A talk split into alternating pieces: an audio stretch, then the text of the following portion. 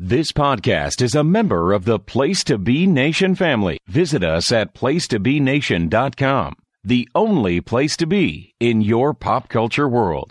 Mr. Y, you first. Would you hand me that envelope and let's find out the song you wrote? I think I'll sing your song.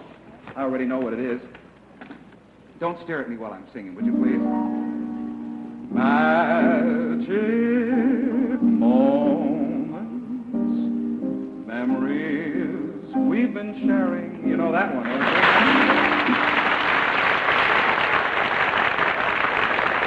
This, of course, is another fine songwriter, Burt Bacharach. Burt, nice to see you. Rest in peace to an American icon, Burt Bacharach. Hi, I'm podcast host, professional scientist, and all around raconteur Chico Alexander. And I'm here to fill in some gaps from the last episode of It Was a Thing on TV, which I was not available for because I was on vacation. Ladies, you can pick up a man at a grocery store, but don't ask the checker when all the singles shop unless you want to be looked at as the weird lady who asks when all the singles shop. And don't ask at the Trader Joe's unless you want to meet a guy who asks you, Excuse me, have you tried the two buck chuck? If someone asks where the post office is, point him to your phone because no one uses the post office anymore. But please save the post office. If someone asks you what your stocks are, point them to your phone because nobody uses the newspaper anymore. But please, God, save newspapers.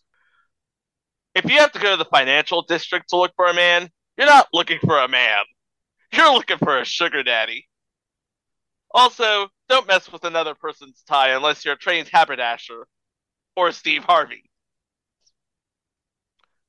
And finally, at the airport asking strangers to watch your stuff, that one was written obviously before TSA, the age of if you see something, say something.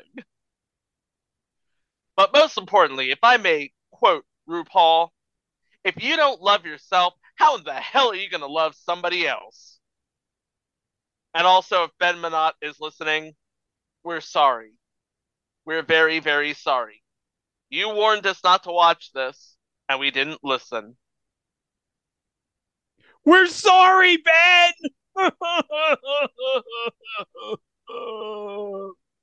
Uh, what's this about the post office dying?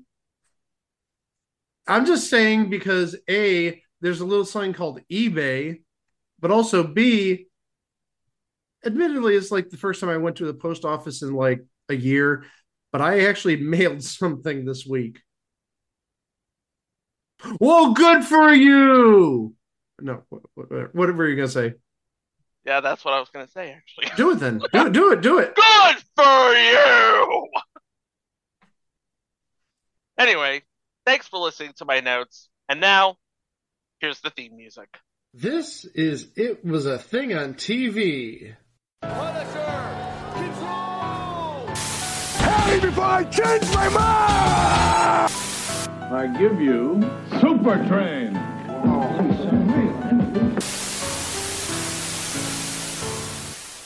Episode 349, submission number 915 Finder of Lost Loves.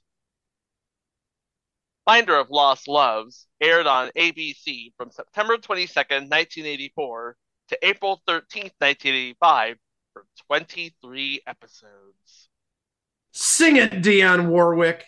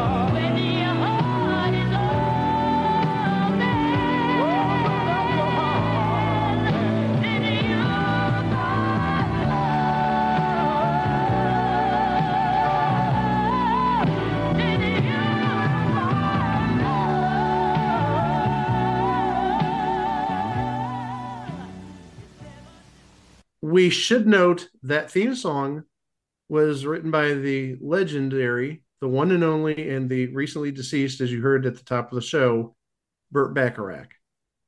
And truly, guys, is there not a better combination musically than Burt Bacharach and Dionne Warwick?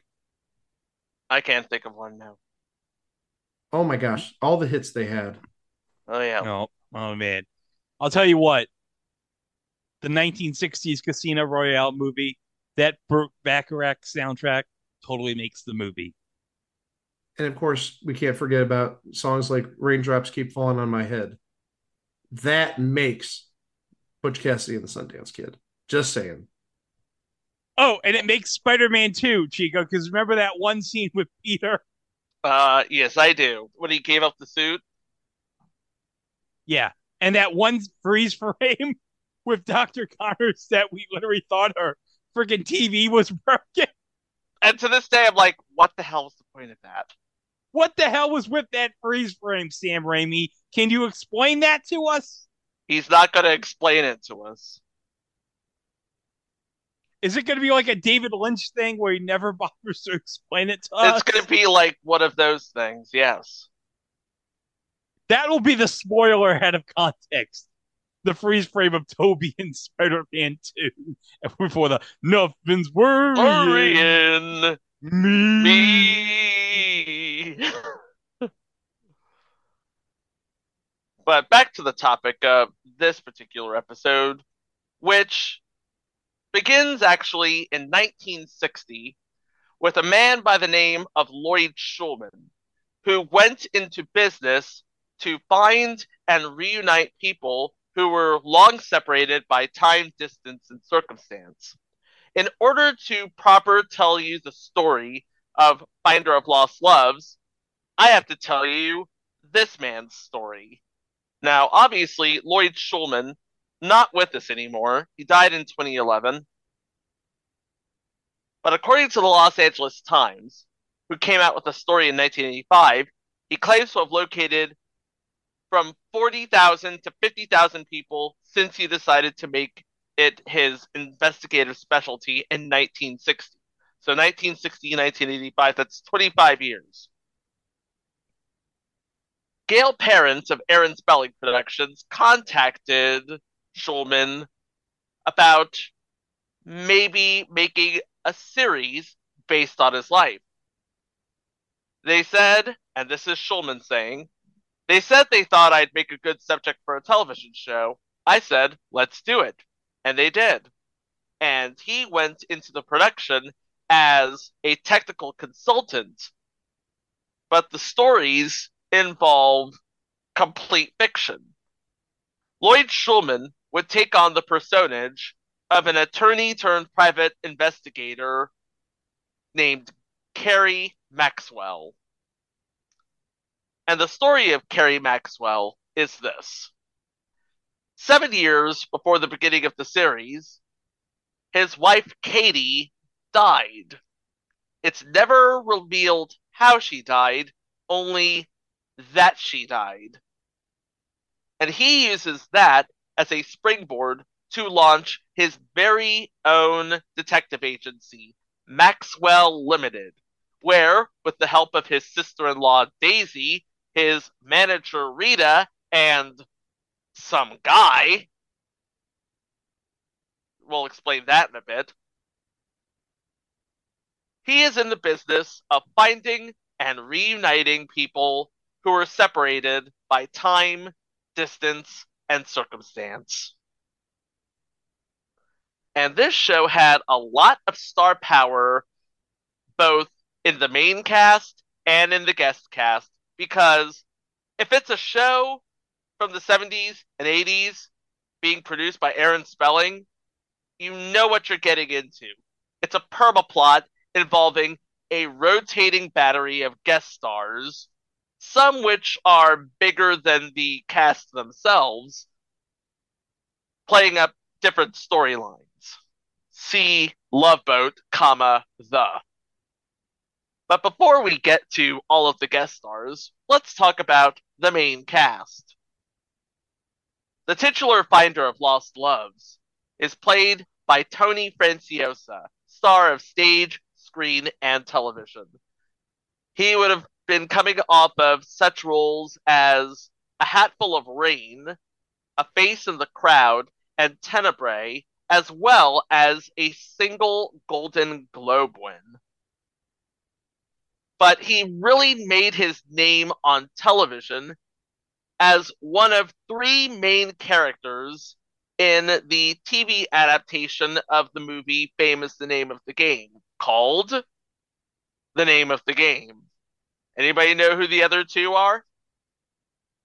Well, one of them is a man by the name of Robert Stack, Oh, and the other is a man by the name of Gene Barry.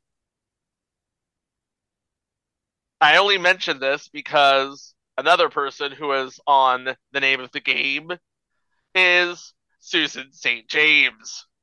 uh oh. Uh oh. I missed that. Hold on. Pat McAfee, do you want to do your impression of Susan St. James?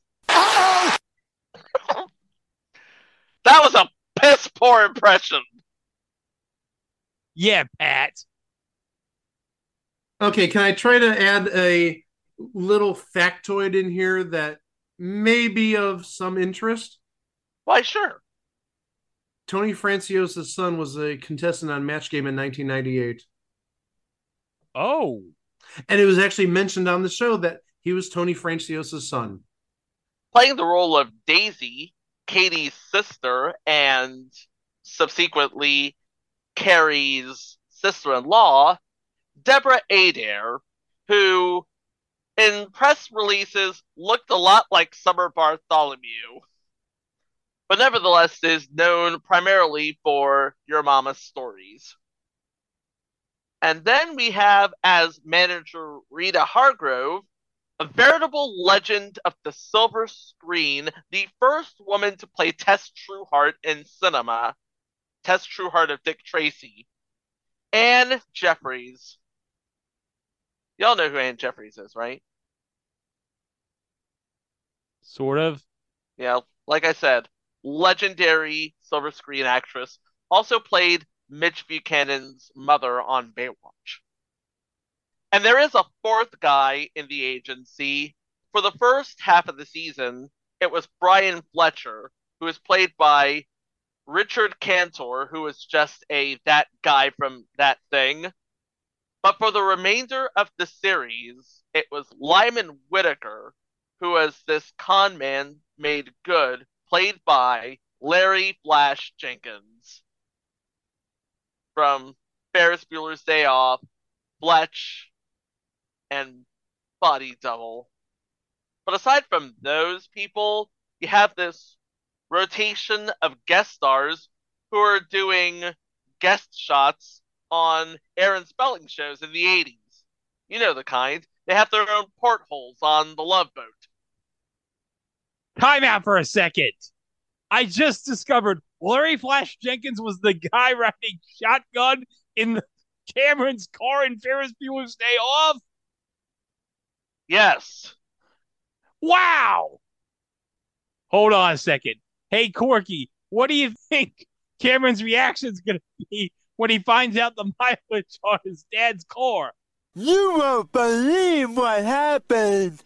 So yeah, all of this is happening in media res. The closest we ever get to see of Katie Maxwell is a painting of her in Cary's house, which is a really big house if you've ever seen the pilot.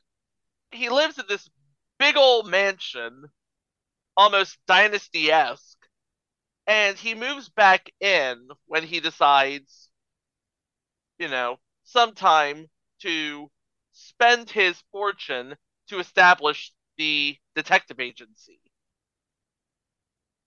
But all of this is happening in media res. The whole pilot begins with a room full of people who are celebrating Cary Maxwell being the finder of lost loves. Right down to the uh, shot of everybody singing for He's a Jolly Good Fellow. They're just having a party in his honor. I mean, it's not his birthday or anything, it's just a party in his honor. And that's the way the pilot starts. It's a 90 minute pilot, and aside from that, we have a wealthy man looking to reunite with his first love, and a girl looking for her fiance who has disappeared. And that aired on Saturday night in 1984 out of the Love Boat. So you would think fits like a glove. Everything's good.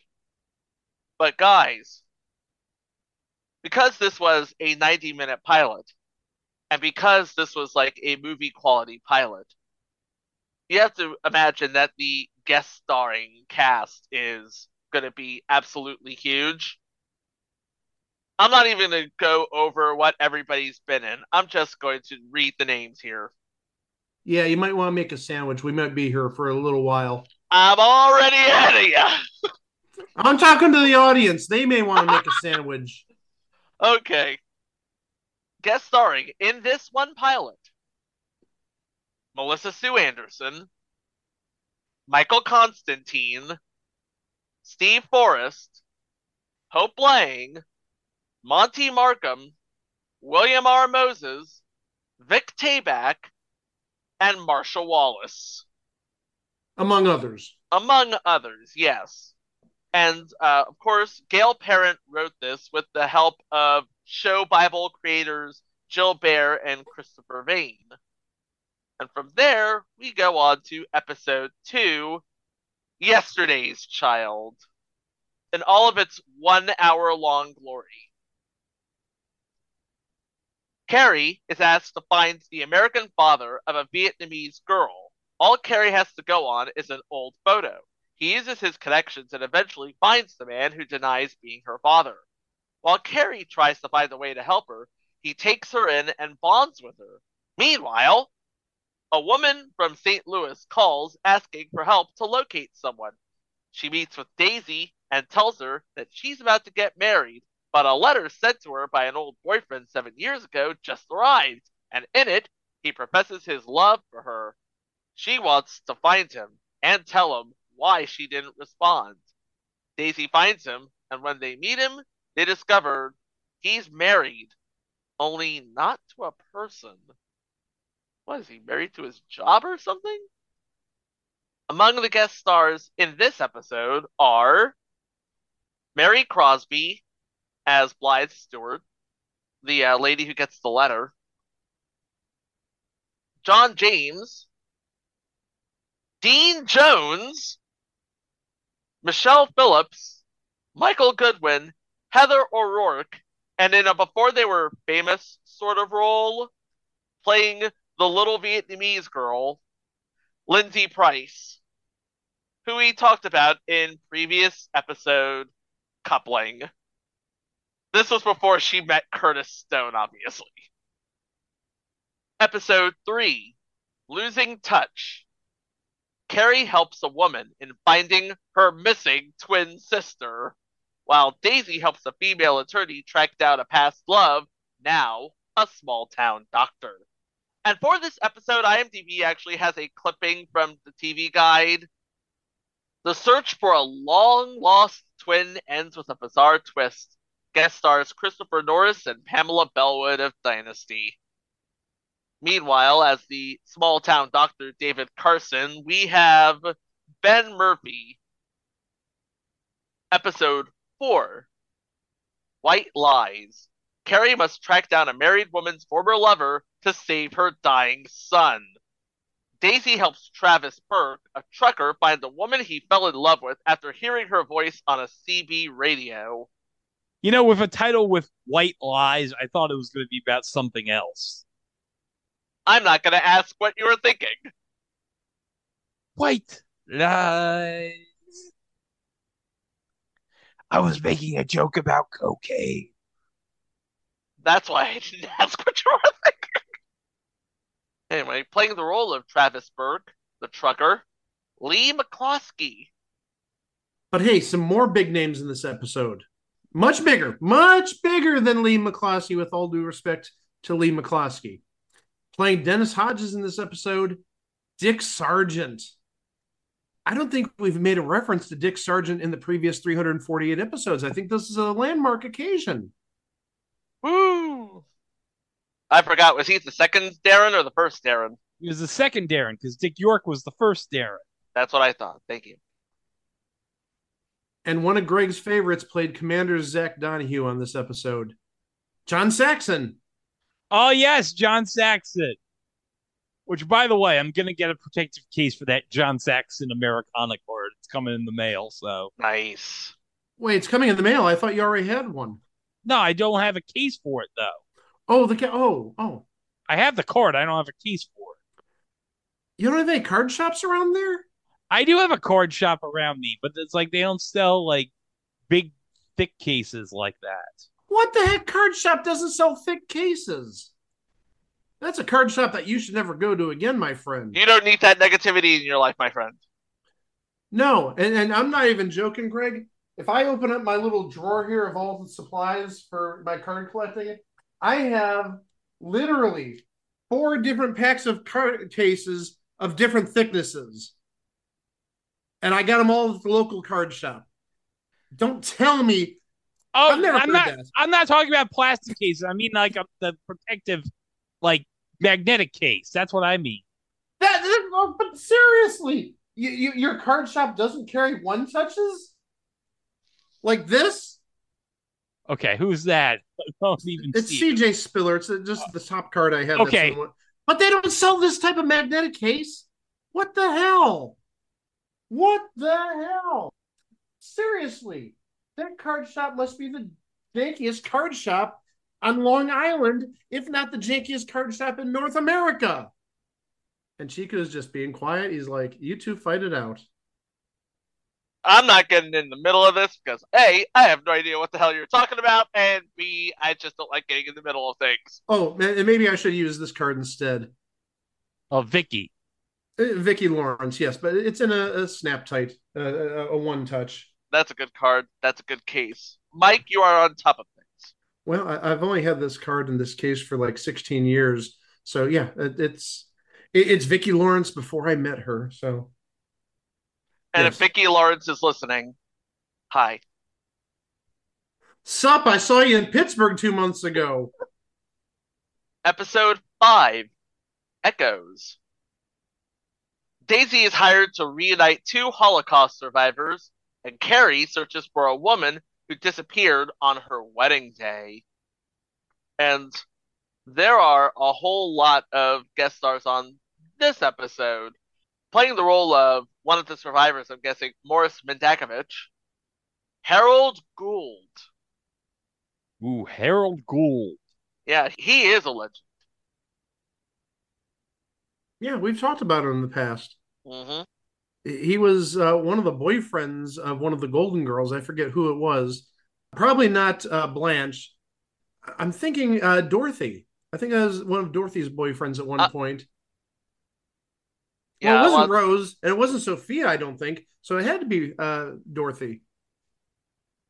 Uh, yeah, I'm trying to figure out on what episode it was on the Golden Girls. Well, it wasn't an episode. I think it was maybe for a season or a stretch of episodes. It definitely wasn't a single episode. I would say. Okay, he played Miles Weber. He was in 13 episodes as Miles Weber, and he returns for two episodes of The Golden Palace, which we talked about on this show. Okay, so he had a little bit of a run. But oh yeah, there are names on this episode. Yeah. Harold Gould's a big one, but Uh, we Harold- got we got more. Yep, We got pla- more. I, I got another one. Uh, playing the other person from the uh, concentration camp, Colleen Dewhurst played Rachel Green on that episode. Again, legendary. Robert Westfall was looking for his fiance, and playing Robert Westfall was Richard Hatch.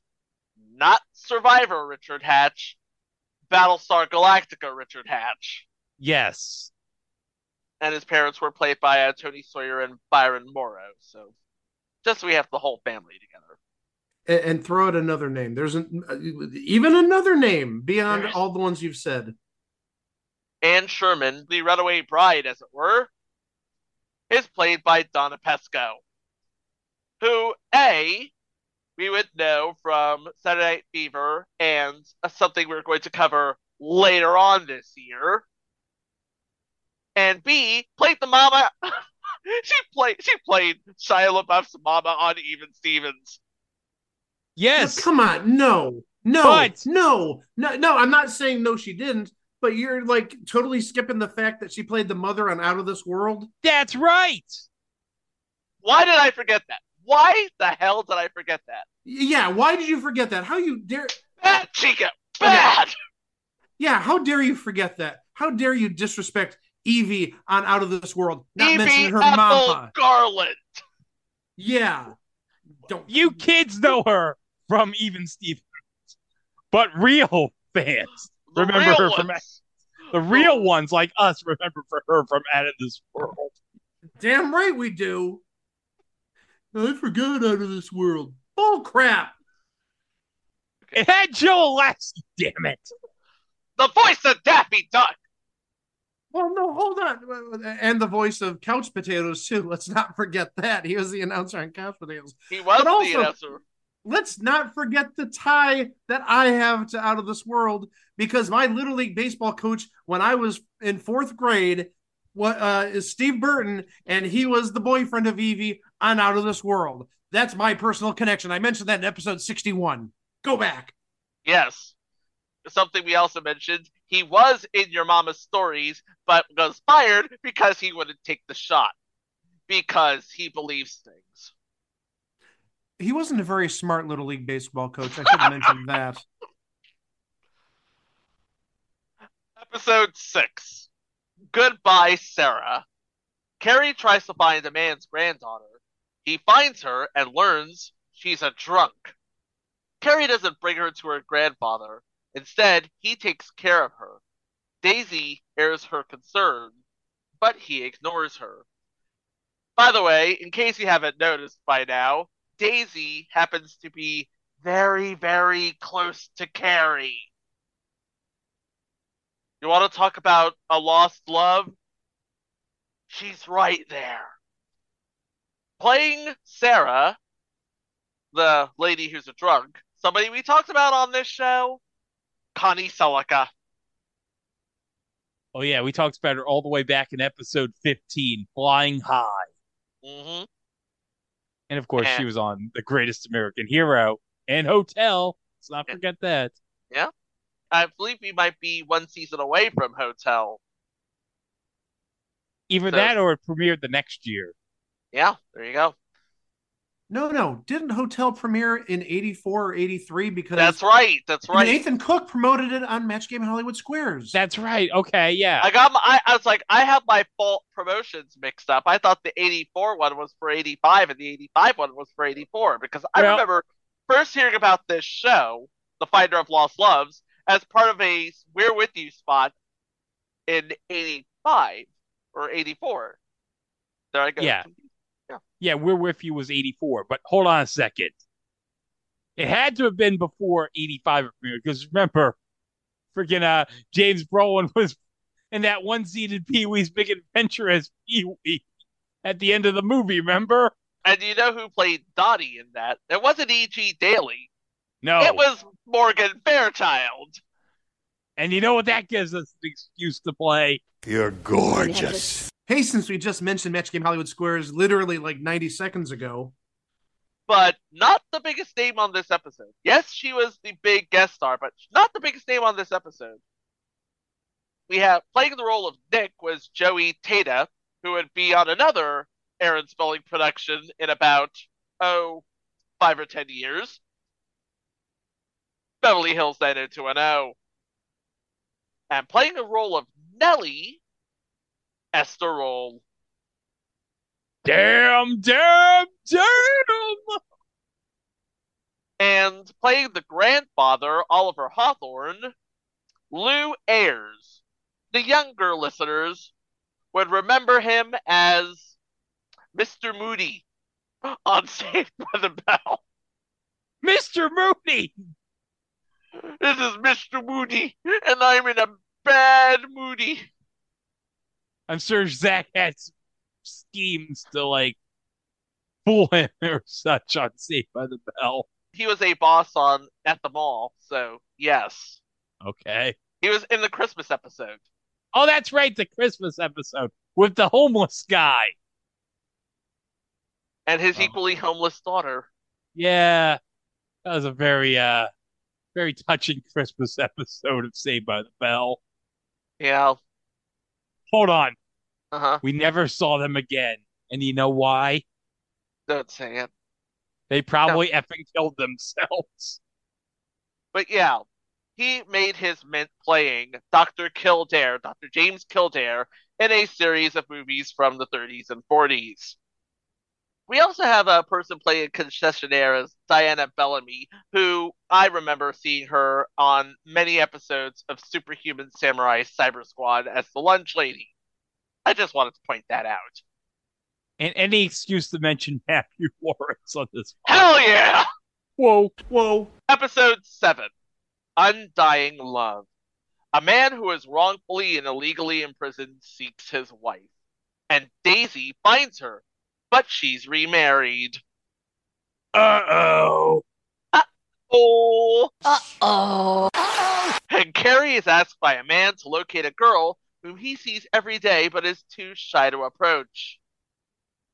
Among the guest stars in this episode, Melanie Mayron, who would go on to uh, play on 30 something, obviously.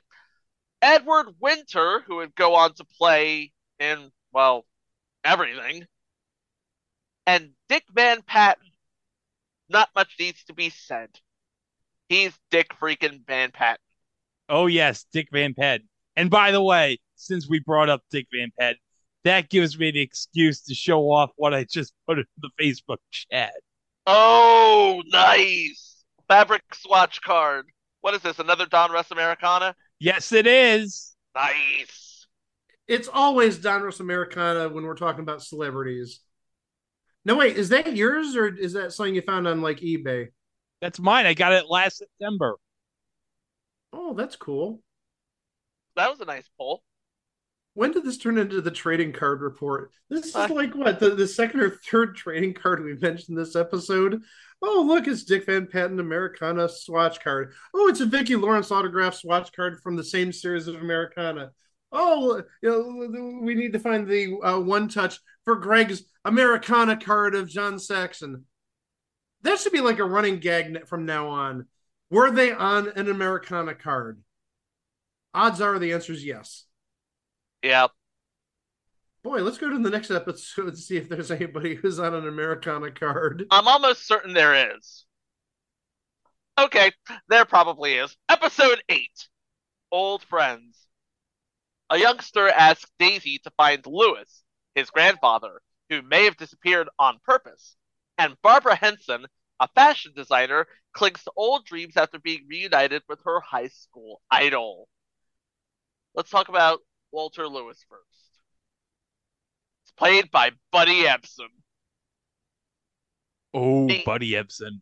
the Buddy Ebsen talking Beverly Hillbillies, Barnaby Jones. What else has he done? I don't know. He was almost the Tin Man in The Wizard of Oz. Oh yeah, That's- but He got an allergic reaction to the Yep. makeup. there you go. Right. And also, I think, second time this episode, in the previous 348 episodes, I don't think we've mentioned Buddy Ebsen. Nope. You would think that he would be on a lot more than. Anyway. And well, hold on, wait, wait, hold on. Well, also, talking about, you know, stuff that he's been on, did we not mention Barnaby Jones? I just mentioned him. Yeah, it was a Fuck me Quinn my short term. Me- I I feel like Tom Hanks, Mr. Short Term Memory. Hey, wow, Tony Randall. Hey, you're Tony Randall. Hey, you're Tony Randall. What is this? Tony Randall. Just hand these off to people you meet? That's it. what do you ask me for it? Wow, Tony Randall. oh my god, Oh boy. that, that- that's one of the best skits of all time. Hey, you're Hey, Tony Tony Randall. Randall. Hey, you're Tony Randall. I may keep that in the episode. That's too damn might, funny to might keep have, out. you might have to. I was going to go into the guy who played his uh, grandson, but F that. No. Let's talk about. Hey, you're Tony Randall. No. Now, speaking his grandson, Jeremy, is played by Mackenzie Astin.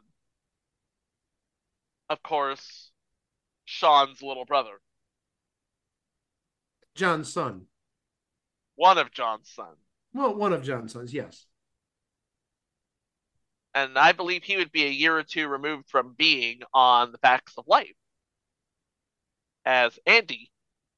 Yes. Hey, another big name in this episode. Playing Barbara Henson, the fashion designer we talked about. Jan Smithers from Oh. WKRP in Cincinnati. Oh. I was always more of a Bailey type than a uh, Jennifer type. Just saying. Duh. Did you really have to admit that? Of course you were. We all were. Sorry, Jan Smithers. Uh, one more name on this episode playing Tom Warren, Alan Fudge from. Get it out of your system, Yes, Greg. Greg, please. Get it Just out of I, your I know what you're going to say, Greg. Just release it, please. You know what? If if he had his own line of fudge, he could have called it Fudge's Fudge. No, no. What I was hoping you're going to say, Greg, is the line from A Christmas Story. Oh, Oh, fudge. fudge. Oh, The, the F word. Yeah. Oh, fudge. fudge is fudge. I like that better. He's in a show that we are going to cover again later this year. Let's just say he and Patrick Duffy were really good friends. Episode 9 Portraits. A man wants to find the woman in a painting. When he meets her, he doesn't seem to make a connection with her. And a woman fears that her ex husband has kidnapped her son and asks Cary to find him. So we have our couple, the uh, couple in question about the uh, kidnapped son. Oh God, this whole family is stacked. Okay, playing Ray Powell is John Beck, who was, if I'm not mistaken, in Rollerball as Moon Pie. The original, not the 2001 version. Chris Klein. Yeah.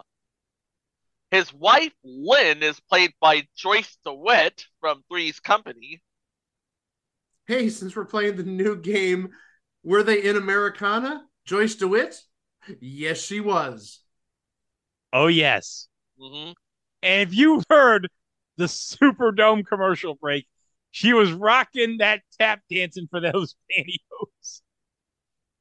Yes, she was. Playing their son, Matthew, Barrett Oliver. One year after playing Bastian in the Neverending Story. That's right. And you know who played his dad in the never ending story? No, I don't. Gerald McRaney. Oh. They look different than the guys who they played in the sequel. Just saying. Oh, the guy who they played in the sequel. Yeah, we'll be Yep. talking about that guy in June. Provided Ezra, don't do anything between now and June. Don't. So that's your A plot. Your B plot involves Lee Meriwether, Michael Nader, Molly Cheek, and in a pre Price's Right role, Kyle Aletter. What? Lee Meriwether? She was an Americana. Yes. Like I said, Hey. it's a new segment that's just like sprouting from this episode. Were they in Americana at some point? Yes, it looks like Lee Meriwether and Joyce DeWitt were both in the second series of Americana in 2008. Okay, But- but, let, but let me also- po- hold on. I gotta point this out before you move on. Okay. In Batman '66, the movie, do you remember the fake alias she used to fool Bruce Wayne was? Miss Kitka. Oh, that's not obvious that freaking Catwoman is Miss Kitka. That's not like an obvious clue right there. I always thought that was the Julie Newmar Catwoman. Well, she was the Catwoman in the movie because they couldn't get Julie Newmar in the movie. Okay, Mike, move on. What's the other one? All right. And also, uh, we mentioned Molly Cheek. We just talked about her a couple of weeks ago because she played Nancy Bancroft, the occasional love interest of Garry Shandling on Garry Shandling's show. Was she like a love interest or was she just more of a neighbor? She was just more of a neighbor. Oh, but you know, Garry wanted to shack up with her. Does Garry Shandling and it's Garry Shandling's show look like the kind of guy who would shack up with somebody? Dude's got needs. Don't tell me he doesn't have needs. I know he got married in a very notorious uh, two-parter. Okay, so we'll say she's the neighbor, not the love interest. Yeah. we're, we're not really. Lo- yeah, now that I think about it, it wasn't really a love interest. She was more of just the next door neighbor. But also, little thing I want to add about Kyle Aletter since you mentioned her. Yeah. You know who her mother is? Who's her mother? We just talked about her because she was in Americana too. Lee Meriwether. This explains so much. Episode the 10th. Episode the 10th. A gift. A student dancer who has been receiving financial assistance from an anonymous donor tries to find out who it is. When the man is discovered, he wants to remain anonymous. But when her boyfriend, who wants her to quit dancing so that she can be his trophy wife, claims it's him and convinces her to quit, he has to decide to come forward. And a woman wants to find a woman whom she claims is an old friend, but the woman claims she doesn't know her. She admits she's the birth mother of the woman's daughter and wants to see her because she is dying. Lots of names in this particular episode. Uh, playing the two friends, Nora Spencer and Marion Owens Norris, Eleanor Parker and Barbara Rush, both Hollywood legends, I should say. And then you have two other big names in this episode playing Stuart Scranton, Grant Goodeve from Eight Is Enough. We talked about Dick Van Patten, now we're talking about Grant Goodeve. And then a guy who looks like he wants a trophy wife playing Ted Caton, Peter Scolari. Episode 11 Forgotten Melodies. Cary helps a man suffering from amnesia find out who he is. He discovers that the man has a wife in Arizona whom he brings to and is happy to see him. It seems he's been missing for four years. When Cary returns to LA, though, a woman asks him to find her husband, who's missing, and when she shows him his photograph, it's the same man he just brought to Arizona. And it seems he sustained amnesia four years ago. Meanwhile, Daisy helps a man who was the business manager for a famous singer whom she believes has fallen on hard times. That's hard time. All right.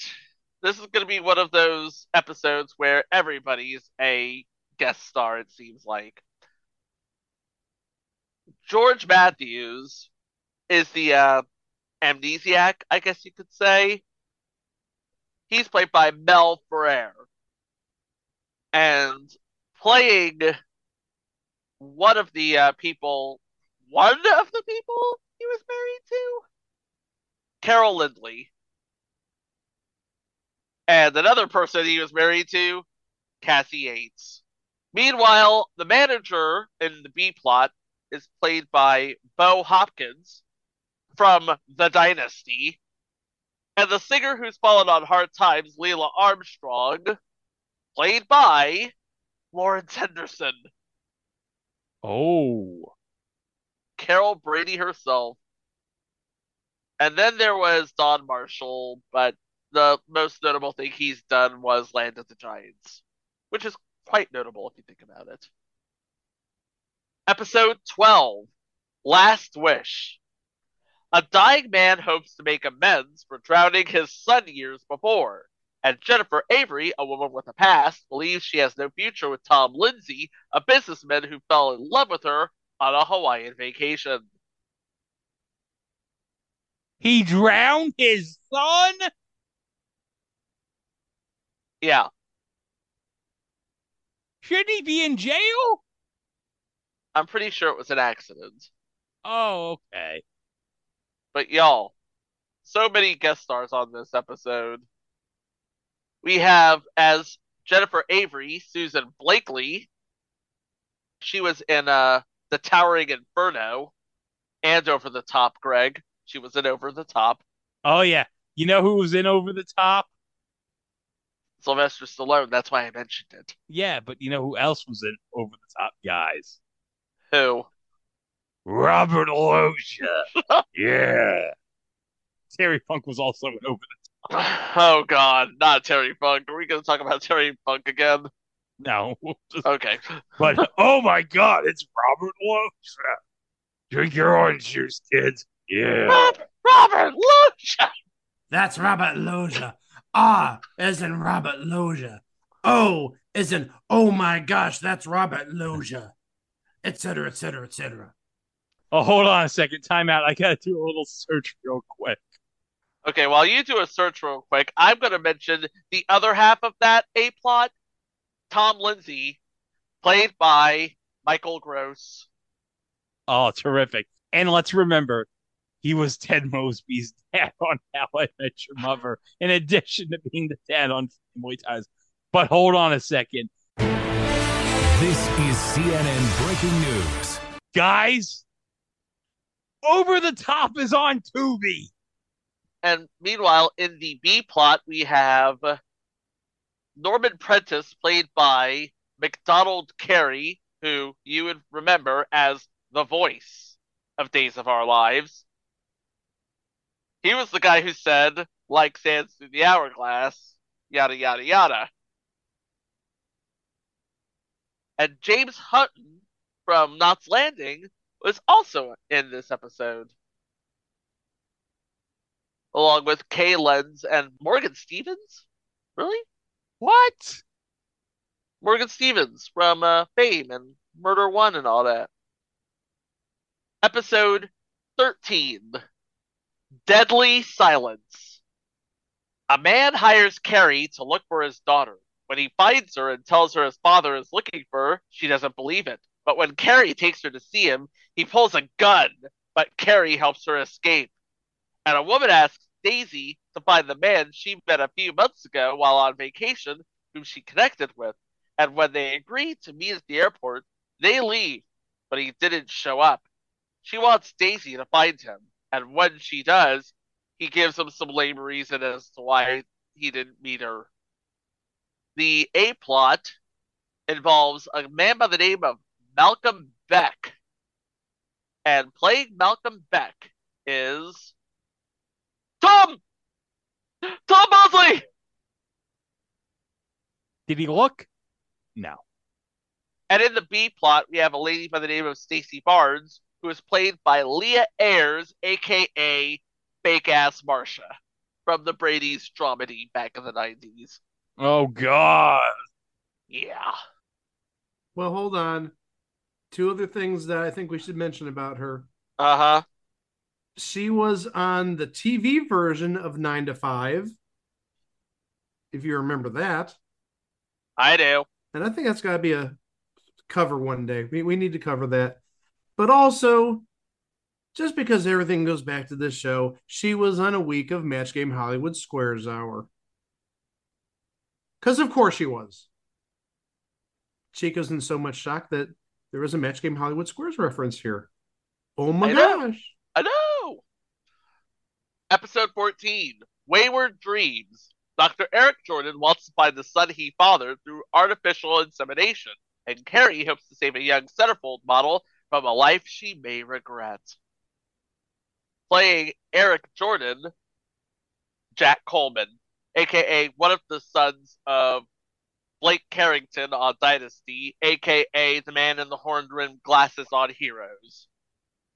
Playing the B plot model, Cindy Murdoch, Heidi Bohay, From Hotel. also from Hotel, yes. Yeah, it's two references to Hotel. And again, Hotel premiered in 1983. Because Nathan Cook promoted it on Match Game Hollywood. Oh, another Match Game Hollywood. Oh my gosh! I would have thought about you were the gonna break Hollywood out the. Squares hour. I Oh thought my you were gonna break out the pyramid. No, I'm. It's all about Match Game Hollywood Squares hour here. I- i- If anything, I would have broken out a reference to Hollywood Squares with By the way, if you had a drinking game right now on how many mentions of Match Game Hollywood Squares are, take a drink every time you mention it, you'd probably be dead by now. Probably. But don't die. Anyway. Speaking of which, this would be the last episode to feature Richard Kantor as Brian Fletcher. Nobody knows what happened to him. It's never mentioned. He just was put on a bus and sent to another series. So, if you ask me, I think now is the perfect time to take a break and listen to some era appropriate commercials. We'll be back with Larry Flash Jenkins and the rest of the run right after this. After these messages, we'll be right back. When it comes to afternoon fun, nobody plays the games like Channel 7. Let's play Jeopardy! At 4, it's the brand new Battle of the Brain Busters. What are a pencil and eraser? Well, You'll be surprised to see just how much you know on New York's newest trivia test, Jeopardy! All right, that's terrific. I can do it in four notes. Then, at 4.30, Name it. it's the big money showdown that can make your afternoon Unforgettable. You've done it! Play along with a $100,000 Name That Tune, starting Monday at 4.30 on Channel 7. Sunday Hardcastle's playing Judge on TV I'm not through here. You can do your commercial later. and becomes the latest craze. You're the Michael Jackson of justice. But he's scripted for murder. Hardcastle and McCormick. Then Burt Reynolds, Dolly Parton, Ta-da! and Charles Durning are breaking all the rules. Come on over here and give me a little lip lock. It's the best little whorehouse in Texas. Parental discretion advised. All starting at 8, 7 Central. Tomorrow. Now, Taco Pizza is at Pizza Hut. And ever since he's tried it, Harry's been like a different person. Ah, señora, tanto gusto. First I thought it's the crust. He's crazy for the crust. Me he divertido muchísimo. And then I thought, well, maybe it's the real taco toppings like beef and cheddar cheese and tomatoes. Estupendo. But now, I don't even care. Because whatever it is, we'll be back tomorrow. Taco Pizza, now at Pizza Hut. Fantástico. In my opinion, this is a great new coffee. Bold, dark Nescafe Brava. Just because I like it doesn't make it right for you. That's exactly why Nescafe has created four new custom blended coffees. For the first time, you can have coffee made to taste your way. Bold, dark Brava, traditional classic, smooth refined Silca, or natural decaf. Each one custom blended, each one visibly different. I've got mine. Now you decide. Which one's made to taste your way? Nescafe. Wednesday. I saw somebody push Mark Jennings. I saw my mother. The verdict is in We, the jury, find the defendant. on Dynasty. Then on Hotel, Victoria Cabot battles against drugs. You're hooked on that stuff. You're fired. All starting at 9, 8 Central and Mountain. Wednesday. Back to the show. Welcome back, or if you're just listening to us, where have you been? As I mentioned before the break, that was the last episode that featured Richard Kantor as Brian Fletcher, the girl crazy Brian Fletcher. Now we get into the more mature, more streetwise Lyman Whitaker, former con artist turned good, played by Larry Flash Jenkins, who uh Greg mentioned was the wheelman in Ferris Bueller. After this episode, he joins up in an official capacity. Although he's never given a face credit, he's always billed as a guest star. So we go to From the Heart, which is episode 15. An advice columnist and the woman he was helping discover they both have reason to hide their identities. And a couple unable to cope with the loss of their daughter faces the dissolution of their marriage. Okay, so the advice columnist, Mark Stafford, played by Ted Shackelford from The Knots Landing. And the woman he was helping, Kathy Cullen, played by Caren Kaye from previous entry It's Your Move. And apparently was also in Blansky's Beauties. Thanks, Pop. And the couple who were struggling with the loss of their child, the Sandersons, Helen Sanderson is played by Lois Nettleton. Was she on a week of Match Game Hollywood Squares? I want to say she was. Or maybe I'm thinking of Twyla No, Littleton. she wasn't. Uh, I was thinking of Twyla Littleton then. What? There's your buzzard. Wrong. okay. And Wait, how do you get Twyla Littleton and Lois Nettleton their confused? names sound the same. They One's an old bag and the other's Twyla Littleton. One has the 36s and the other never had the 30.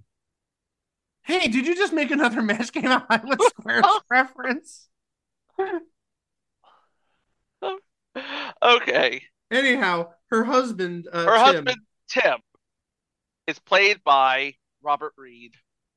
Who was not on Match Game Hollywood Squares Hour, but however, he was on Stumpers. He was on the final episode of Stumpers, I believe, the final week. Yeah. Yeah, he was. Yeah, he was. Mr. Brady There was on Stumpers. There you go. We we fit our quota of Stumpers references oh. for the week. All right, are you gonna work on 50 Grand Slam now? Don't challenge me. No, no, no, that 50 Grand Slam didn't have celebrities goof. I know. So how are we gonna do that quota then? I don't know. Maybe somebody went on to become an actor. Maybe a former contestant went on to become an actor. I don't know. I don't know how Hollywood works. Episode 16 Aftershocks. An adopted woman searches for her biological mother, a councilwoman whose political aspirations come first. And Colonel Matthew Vale, a retired army hero, yearns to be reunited with the woman he left behind when he went to war. Oh my gosh, the names in this episode. Oh god, you know the guy who plays Matthew Vale alone. You know, Oh, yes. And I guarantee he was in Americana because I pulled out an autographed card of his in Americana in 2011. Say the name. Leslie Mother Father Nielsen. So yes, there's another person that was an Americana that was on this series. And you know what? You'd be saying, surely we can't be serious that Leslie Nielsen was in Donruss Americana. But we are serious. And don't call him Shirley. Oh, but that's not the only name. No. Playing the role of Alice Taylor Hancock, Paula Kelly from A, the first season of Night Court, and B, at least one week of Match Game Hollywood Squares Hour. Zico, I love you. Thank you for doing the Lord's work. But also, she's just multi talented. Let's just not pigeonhole her to Night Court. She did so many things. Oh yeah, she's a dancer, you know. And playing Philip Lawton in this episode, Shea Farrell. Shea Farrell from The Untouchables, The Practice. What else was he? I know he was on a lot of things back in the day. Um, Hotel. He was in. He was on Hotel. It all comes back to Hotel on this episode, doesn't it? Funny enough, it does. Episode 17 Tricks. Cary's reunion with his old flying buddies is marred by deception and bitterness, and a reunited family copes with the mother's secret. Hey, let's throw some more names out. All right. Playing Linda Hudson and Lynette Beaumont in this episode, Cathy Lee Crosby. Ooh. You know what I have to say about that? No, That's no, don't, no, Greg. No, no, Greg, don't, don't, no, no, no, no, no, no, don't do it, Greg. Don't do it. That's incredible. Oh, he did it. Hey, hold on a second. You know who else was on That's Incredible, guys? Well, let me guess. Fra- Frank Tarkenton. Yeah, Yes. that guy. But also, We're just squeezing out all the hits tonight. Oh my Oh, yeah. gosh. But there's other names in this episode. There, there are other there are other names in this episode. yes, hold on a second. Let me do this. Playing Thad Holcomb Tony Roberts. And you know why I mentioned Tony Roberts? Because he was in the 1971 Walt Disney masterpiece, Million Dollar Duck, with Dean Jones and Sandy Duncan. It always goes back to Million Dollar Duck with you, doesn't Yes, it? Yes, it does. It's about a duck that gets radiation and it lays golden eggs. Gene Siskel, how dare you walk out of this movie? you, don't, you don't know shit about art. okay. Oh boy. So wait a oh, second. Wait, wait, wait. I, I have a, a, a comment to say. You said it laid golden eggs, like million dollar eggs. Yes. Isn't that like what a dozen eggs cost nowadays? Only because of the bird flu. Oh, is that They- the excuse? Okay. That's yes, yes. This- right. it- it's a it's a scientifically proven fact that chicken populations are declining because of bird flu. Okay, I, I thought it had to do with the fact that I only eat chicken nowadays. It seems the chicken eating, population is going down. chicken. I'm eating chicken right now, actually. The reason that the chicken population is going down is because that's all I eat. Damn that guy in Ohio. But hey, more people. Let's throw out more names. Playing Beth Reynolds in this episode, Phyllis Davis, who you might remember from Vegas. Yep. So she was a co-star of Bart Braverman's Greg. I just know how much you love Bart Braverman around here, and we've talked about him in the past. But also playing Mike Dayton in this episode is Robert Fuller. Nothing for Robert Fuller? I'm trying to look to see what he was in. It, oh, Emergency? it- it- oh, there you go. He was maybe the best bluffer in Hollywood Squares history. And speaking of bluffing, he was also in the 1994 movie version of Maverick. So yeah, just loaded with guest stars. And Jared Martin, who plays Evan Selman in this episode, played a technician in the original movie version of Westworld. So yes, he dies in the end of that. Episode 18, Haunted Memories. A man asks Cary to find a woman he sees in passing that he believes to be his deceased wife, only to find she has ulterior motives. While Daisy helps a man find the son he fathered years ago during a brief romance. We got stars. So many stars. Well, I only see like three or four names, but we got stars. Playing Gabe McGuire in this uh, episode, I'm guessing he's the father looking for the son. he'd be of that age, so I think that's a fair assumption. Robert Goulet. Up, up, up. Not the first time we've talked about him, though, Nope, because we, we talked about him in TV Funhouse. that is correct. Bob Goulet. Robert Goulet here. And of course, when we talk about Robert Goulet, Greg, we got to mention the Naked Gun uh, two and a half. Oh, that's right. Yeah, because he was uh Quentin Hapsburg. But also remember, don't swim in raw sewage. I love it. And playing the son he never knew he had, Adam Hill, Lance Kerwin, who unfortunately recently passed away himself. You'd probably remember him from James at 15. He was James at 15. And then in the B plot, we have Brad Evans, played by David Groh. And I think this would be an appropriate time to do a correction. So let's get this uh, sounder up there, Greg.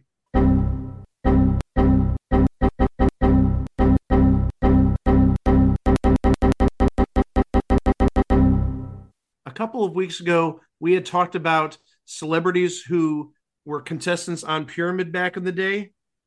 And I inadvertently mentioned that David Groh was a contestant and then became a celebrity. I thought we were talking about David, David Graff.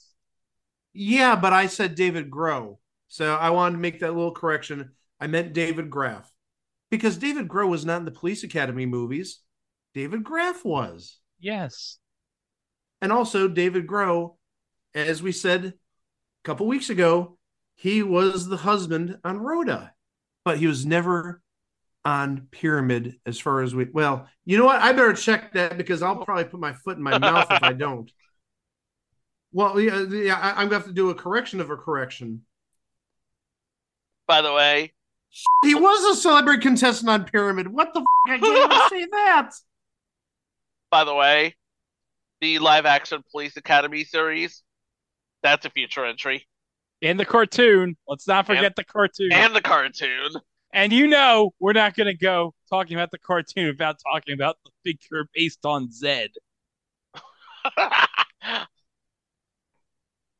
Yeah, You know the figure.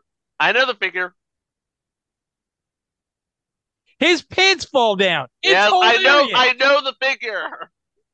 One guest star we forgot to mention in this episode, playing the character of Neil Palmer, is David Hedison, who we've mentioned plenty of times on this podcast, but most notably, he played Felix Leiter in Live and Let Die and License to Kill. And remember, Felix Leiter was bitten by a shark twice in the continuity of the Bond novels, not the movies. Episode 19. Mr. Wonderful. Hold on man- a second. Time out, guys. Time No, don't do a Paul Orndorff No, no, no, reference. no, no, no. You're getting too oh. predictable in your old age, Greg. No. Damn it! Damn! Did he really just say that? Anyway, a man who's I don't turn 40 until next year. You can't call me old yet. calls me old all the time. Anyway, You're getting predictable, though. Come on, Mr. Wonderful. Oh, I wonder what Greg is going to say. Is he Paul Orndorff? yeah, we know Greg. Wrestling. wrestling. A man who's involved with a younger woman, feeling that he can't give her what she wants. Should probably watch that VHS tape from the last episode. As Cary to locate her ex. And what he does, the guy is not exactly a good guy. He's a bad he's a bad man. He's a very, very bad man. Meanwhile, a guy Daisy dated asks her to find his girlfriend. But after meeting her, he realizes he still has feelings for Daisy. So many names in this episode. All right, let's start with um, the man who is involved with a younger woman. Uh, playing Jim Chasen, Gordon Thompson from The Dynasty, and playing Gail Ames, Dee Wallace Stone. Oh, yes. The mom from E.T. and the mom who suddenly becomes a single mom in uh nothing is easy slash Together Uh, We Stand. thank you Yep. Together We Stand slash Nothing is Easy, which is coming later this year, depending on when something premieres on Disney Plus, as we mentioned. yes by the way congratulations Jonathan Ke Quan That's right. You got nominated for an Oscar. for everything everywhere all at once That's right. and daisy's ex steve bates played by bruce fairbairn from the rookies Remington Steele, and the incredible hulk one episode But then we have as Amanda Tyler, Ellen Bry from The Saints Elsewhere. Uh, not just the Saint Elsewhere. She also did two weeks of the, The Ma- Match Game Match Hollywood, Hollywood Squares, Squares Hour. Hour. And that's like our sixth reference. And we're going to just keep on going with those references. Well, this baby. would be the year for it because, yeah, 84 85. This would be the year for it. Well, the year after. It got it's the year after because it got canceled in uh, July of '84 or that's the last episode. So it's after. It it didn't coincide with this. Oh, No, oh, no, no. no. But the, probably the biggest name of this episode Judge Alec Hale, played by Efrem Zimbalist Jr. Oh, that's right. The daddy of Stephanie Zimbalist. Yep. Also, let's not forget who was the voice of Alfred on Batman the Animated Series. Rest in peace, Kevin Conroy. Episode 20 Surrogates. A man resorts to desperate measures to prevent his widowed father from marrying a childhood sweetheart, and a girl plays matchmaker for her lonely mother. Ooh! First of all, we got to talk about who played Dorothy Keating in this episode, played by Lauren Tewes, aka Julie McCoy, your cruise director. Oh, on another Aaron Spelling show. Yep. Oh, she's already on the payroll. Gotcha. And then we have in the A plot playing Ben Harper. Greg, are you ready for this? Okay, who is it? Kevin McCarthy. Oh yes, and we're not talking about that Kevin McCarthy. No, no, no, no. No. To screw that guy. We're talking about the Kevin McCarthy, of course, from such classics as the OG Invasion of the Body Snatchers, and of course, he was R.J. Fletcher in UHF. He wasn't just R.J. Fletcher in UHF. He was that bastard R.J. Fletcher in UHF. Oh yeah, yeah, because he took Stanley Spadowski's mop away. That was terrible. Poor Stanley lost his mop. Yep. Hold on a second. I gotta check something. Is UHF on Tubi? Well, while you check that, I will tell you that his son, Gordon Harper, was played by Randy Powell from future entry Logan's Run the series. Oh, that's great. And by the way, UHF, as of the time we're recording this, is on Tubi. And playing the role of R.J. Fletcher's childhood sweetheart, Kevin McCarthy's childhood sweetheart, Beverly Garland. We talked about her in the previous entry Camp, Camp Wilder. That's right. Making a low key status for Hall of Fame entry, possibly. Yeah. Making that candidacy case. Episode 21 Final Analysis. A man tries to find a past girlfriend who has a new identity to hide from her past, which comes back to haunt her. Cary and Daisy work together on the case, and as they grow closer to helping her client, they grow emotionally closer to each other. Ooh. And playing the past girlfriend, Lisa Hennessy, Belinda Montgomery, aka Doogie Howser's mama. And the guy who's looking for her, Ken Grant, played by Michael Spound, also of The Hotel. Are we just going to add the to every title? The Hotel, the the, the Match Game Hollywood Squares Hour. no, we can't add the to the Match Game Hollywood Squares Hour. It's already there. It's already but there. You, but, but but but you've already added like the to like four or five episodes. That's be- well, that's because those are the shows that are known for having the rotating guest stars. Well, so does the the Match Game Hollywood Squares Hour. if you think about it. Did Michael Spound do the the Match Game Hollywood Squares Hour? No, Michael Spound did the the twenty five thousand dollar pyramid. Thank you. All right, let's bring it back on track here. Okay, With, we're bringing it. There's one more name here. Yes, yeah. Let's bring it back on track. Playing a policeman in this episode uh-huh. doesn't have a, a, a name, just called the policeman. Paul Petersen. Don't tell me you don't know who Paul Petersen is. Well, first off, I think he was like the AFTRA or SAG union chair for like the longest time, but also he played Donna Reed's son, Jeff Stone, on the Donna Reed show. Mm-hmm. Told you. He is a known entity, but you know who else is in this episode? Playing Dr. Arthur Barwell is John Karlen, who would be a detective on all 125 episodes of Cagney and Lacey. So yes, names all abound on this one. Episode 22, the penultimate episode Broken Promises. A young man suspects that his missing girlfriend has not been sent to a boarding school despite what her parents say. And a journalist searches for a reclusive racehorse owner who influenced her life. First of all, playing Jake Turner, the guy looking for the girl who may or may not be in a boarding school. Ken Olandt. And the girl he's looking for, Emily Bennett, is played by Diane Franklin, who, at the age of 10, started with modeling theater, commercials, and soap opera work, winning the lead role of dream girl Karen in cult classic The Last American Virgin.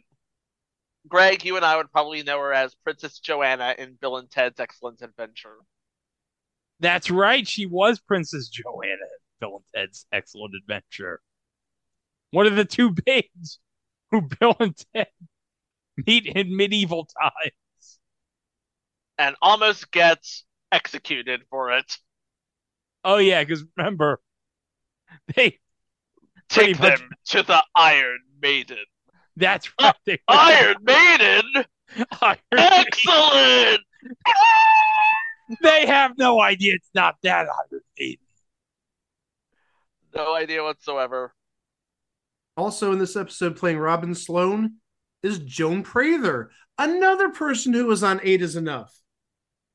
It's like she was in like one season long arc and then she joins the family.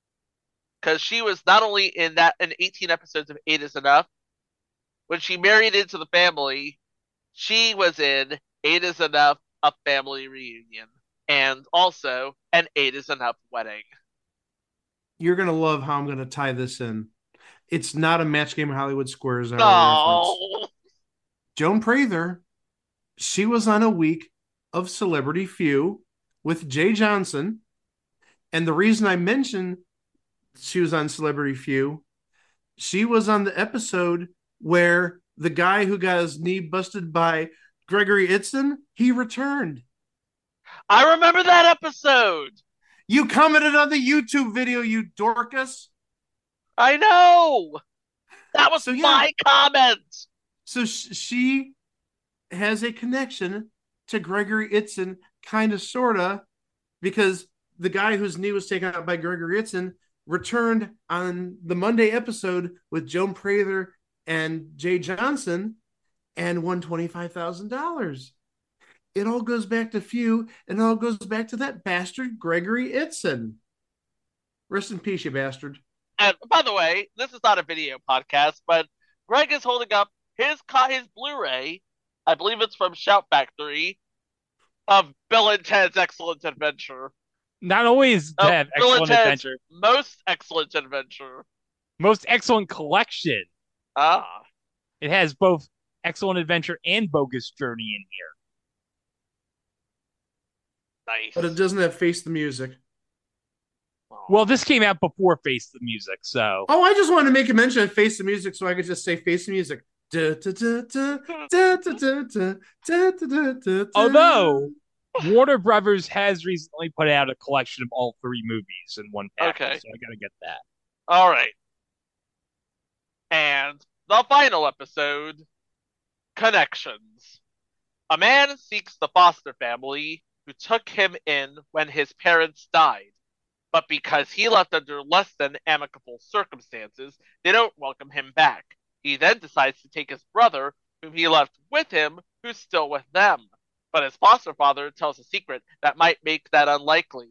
And a man who is talking to an old woman seeks her out, but she turns out to be a young woman. So, let's go through all of this again.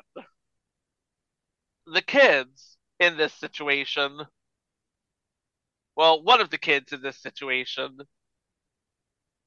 Joey, played by Jeremy Licht, who would be a year or so removed from the Hogan family, or Valerie, or Valerie's family.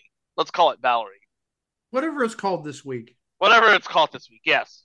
But also, let's not forget, he was in Twilight Zone, the movie, in the segment "It's a Good Life," and you know who was also in that segment, guys?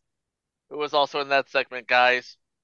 Kevin McCarthy Uh, and a young Nancy Cartwright's in that segment too.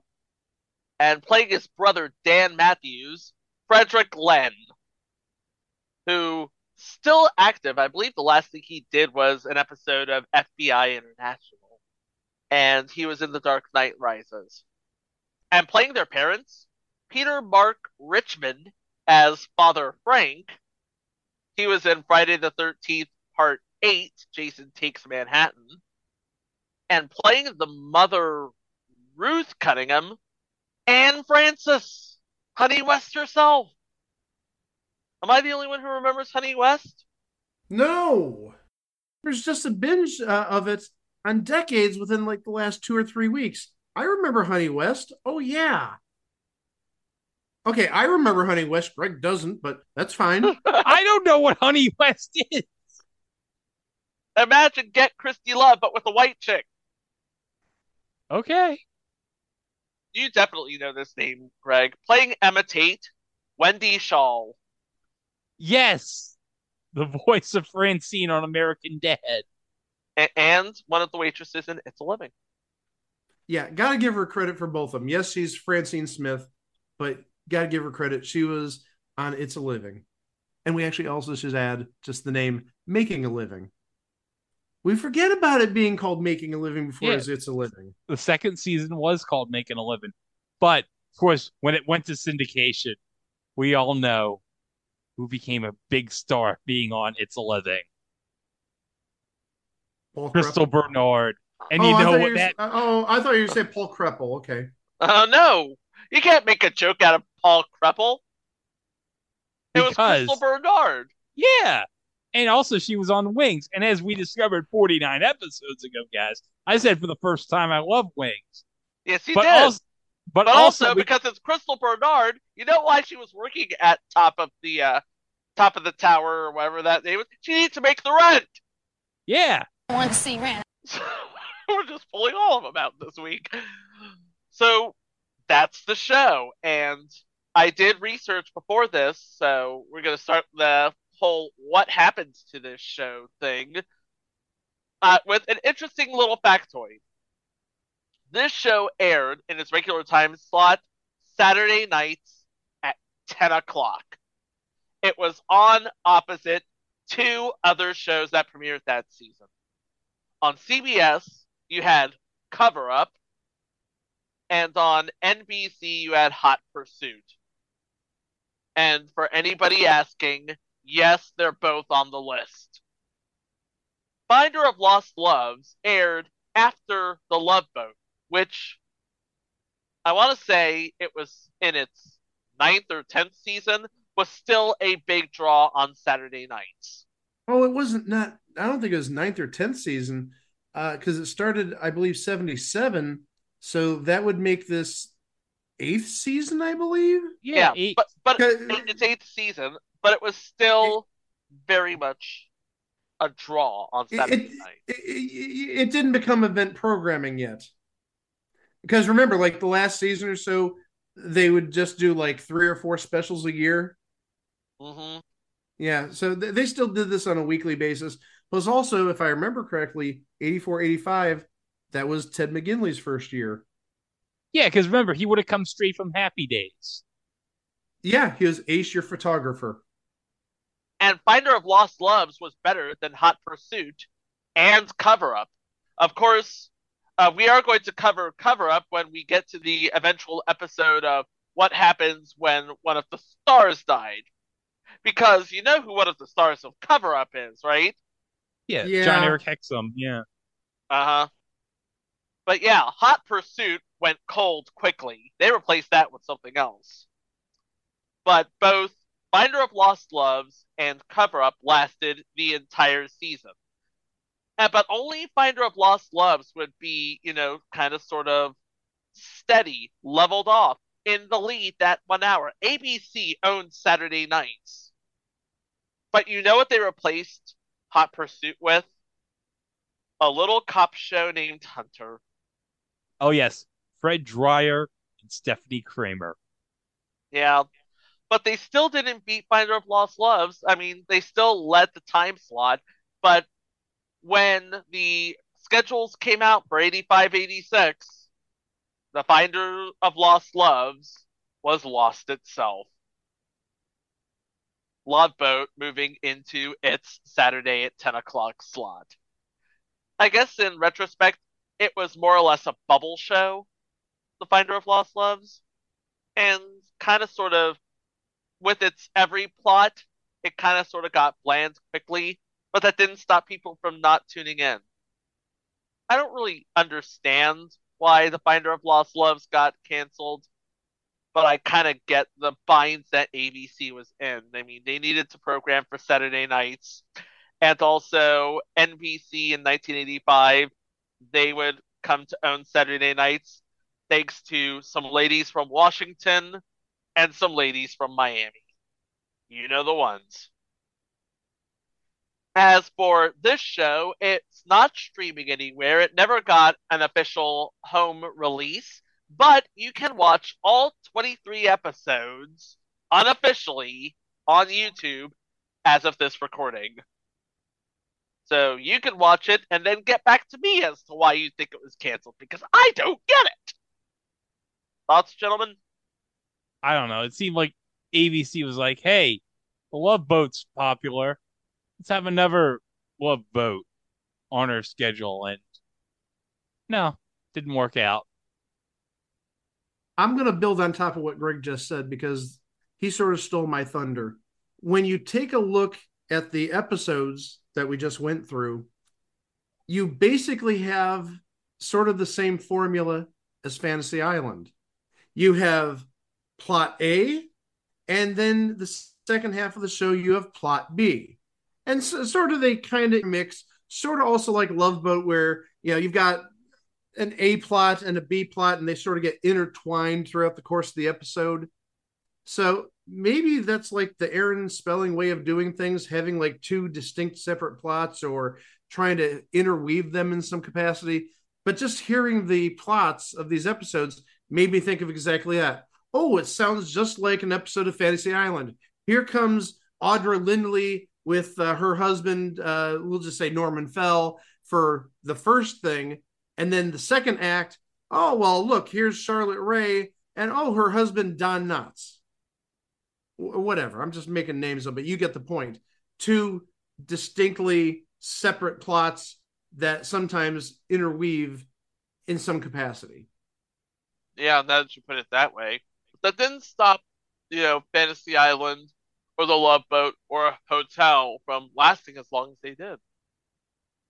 Well, everybody loves the Love Boat, and Fantasy Island had Ricardo Montalban and Hervé Villechaize well, maybe Tony Franciosa just isn't that big of a name. I mean, his biggest show, just period, would have been Name of the Game, and that was, gosh, over 15 years ago at this point.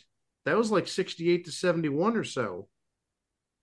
His other big show would be another one season wonder, the TV version of Matt Helm, which was uh, sort of a trying to be get smart by spoof, but failing miserably. There you go. That's the Finder of Lost Loves. It found ratings, but ultimately became lost itself and became nothing on TV. Wow! You've lost someone. Someone very close to you. Disappeared without a trace. I know what that's like. It happened to me once. I'm an investigator of sorts, but I take only one kind of case losses of the heart. Tony Franciosa. He's with you as the finder of lost loves this fall. We're with you on ABC with you. This is It Was a Thing on TV. Ow, what the heck, man? Episode 350. Yay. Submission number 800 The Slap. The Slap aired on NBC from February 12th to April 2nd, 2015, for eight episodes. And now here's this weirdly out of place jazz theme for some reason.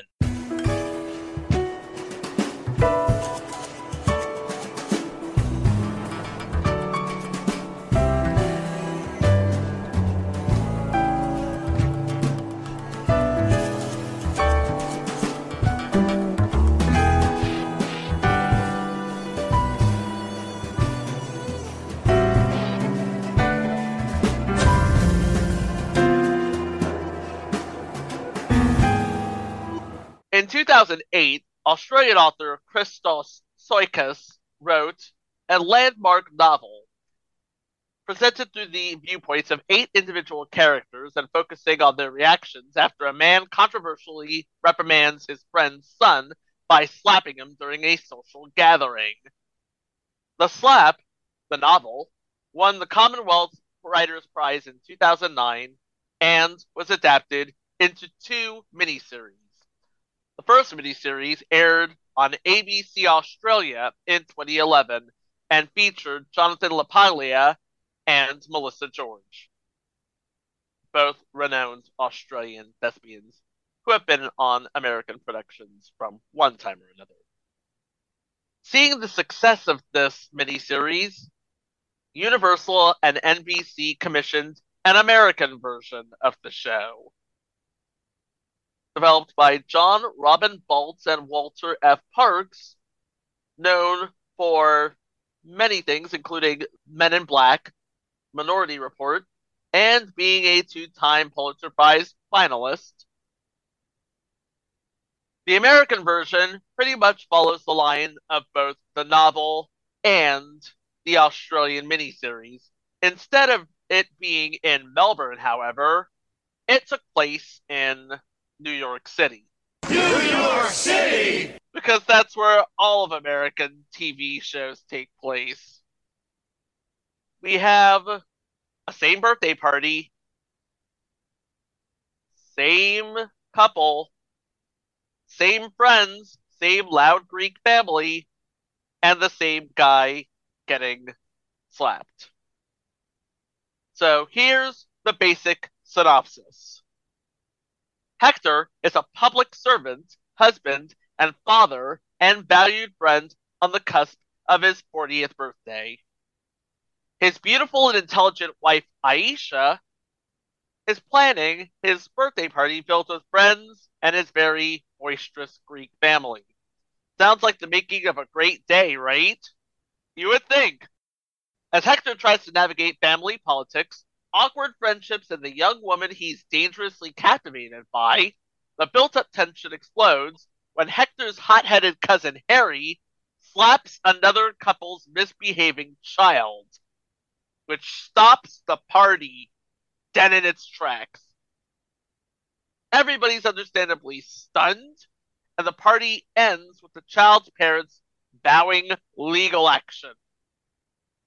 But what the hosts and the guests don't know is that this moment ignites a chain of events that uncovers long buried secrets within this group of friends and family, and vigorously challenge the core values of everyone involved. Now, let's be clear here. This show deals with a serious subject. But let's be quite honest. All anyone remembers this show for is just the slap, and that's it. Yeah, it's pretty much all anybody ever remembers because it's pretty much all anybody showed of this series. Now, I remember when they showed the trailer for this, and I just remember the way it was edited. I remember thinking to myself, this is so stupid. This is the stupidest show. Who would want to watch eight episodes of this? And little did I know that in like a decade from now, I'd be like, oh crap, now I gotta watch this. Guys, I actually paid money to watch all eight episodes of this. You paid the $13 for the season on Prime Video. No, I paid the $17 on iTunes for it. I didn't realize it was 13 bucks on Prime Video. Yeah, we usually save this bit for the end of the show, but this show is available in its entirety for $13 on Prime Video. Yeah, and I could have saved that $4. Yeah, but as we've established on this show, you hate money. Yeah, but I also wanted to save $4. I get that. This show basically has no guest stars. Everybody appears through the entire series, which lends more credence to the argument that it was always meant to be a miniseries instead of it being a series that was canceled after eight episodes. Or if you're like living in the 1980s, you could use the old school term novel for television. Novel for television. That's how they used to describe some miniseries back in the day. Like The Winds of War was described as a novel for television. Yeah, and weren't um ABC weekend specials children's novels for television? Something like that. Yeah, okay. And it should be mentioned that the original Australian series, it was a mini series and it lasted eight episodes. And I really don't want to spoil anything, but if you look at the episode guides for the Australian series versus the American series, they all have the same episode titles. Yeah, because they follow the point of view of each character in that particular episode. No, I get that, but it's almost like an exact carbon copy of the Australian series. And the novel. Don't forget the novel. Well, and the novel too, by by extension, absolutely. But it's like, okay, why did NBC go to all this trouble if they're just going to basically do the Australian version? Why don't they just borrow or rent or whatever the Australian version? Save a lot of money in production. True. All right, so let's go over this family and these friends. Uh, playing the role of Deputy Commissioner Hector Apostolou. And again, I do apologize for butchering these Greek pronunciations. Peter Sarsgaard, who is in Dead Man Walking in 1995. He's basically a veteran of the independent film circuit. Let's not forget he was in Garden State with Zach Braff and Natalie Portman. Mm-hmm. And hold on a second. Do you know who played his mother in Garden State, Peter Sarsgaard? Who? Jean Smart. Ah. Uh, Have you ever seen Garden State, Chico? I've never seen Garden State. Okay. Do you know who plays Jean Smart's boyfriend from medieval times in Garden State? Are you ready for this? Go ahead. Sheldon from the Big Bang Theory. Jim Parsons. Yes. Also, let's remember Peter Sarsgaard did have a little popularity at one time. He hosted an episode of Saturday Night Live. Oh yes, the very famous Sarsgaard sketch. Is that the one where they uh, uh like an advertisement for Sarsgaard, something to protect you from getting SARS?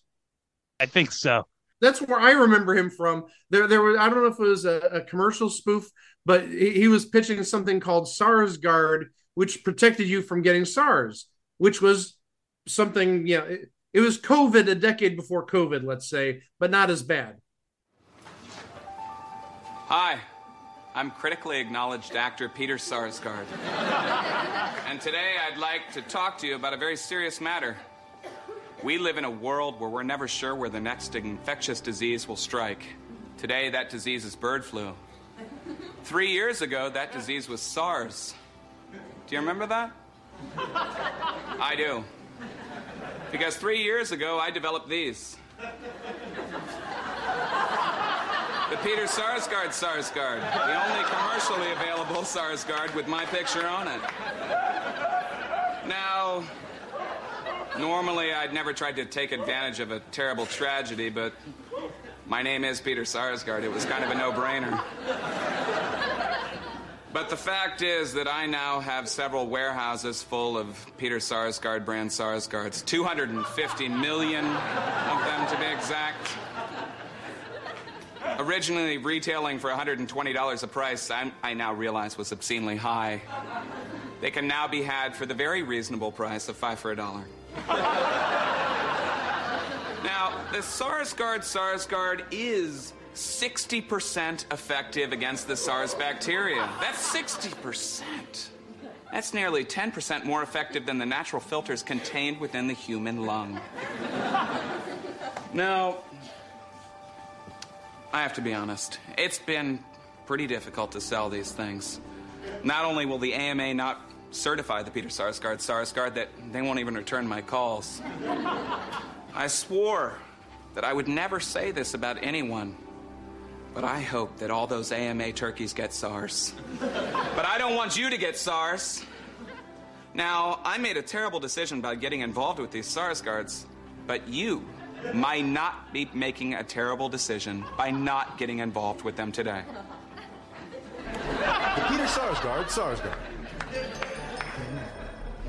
The only SARS guard with my face on it. People forget that COVID is a variation on SARS. Just so we be clear. Playing the wife of Hector, Aisha Apostolou, a clinic director, Thandiwe Newton. Well, we could just call her Thandie Newton.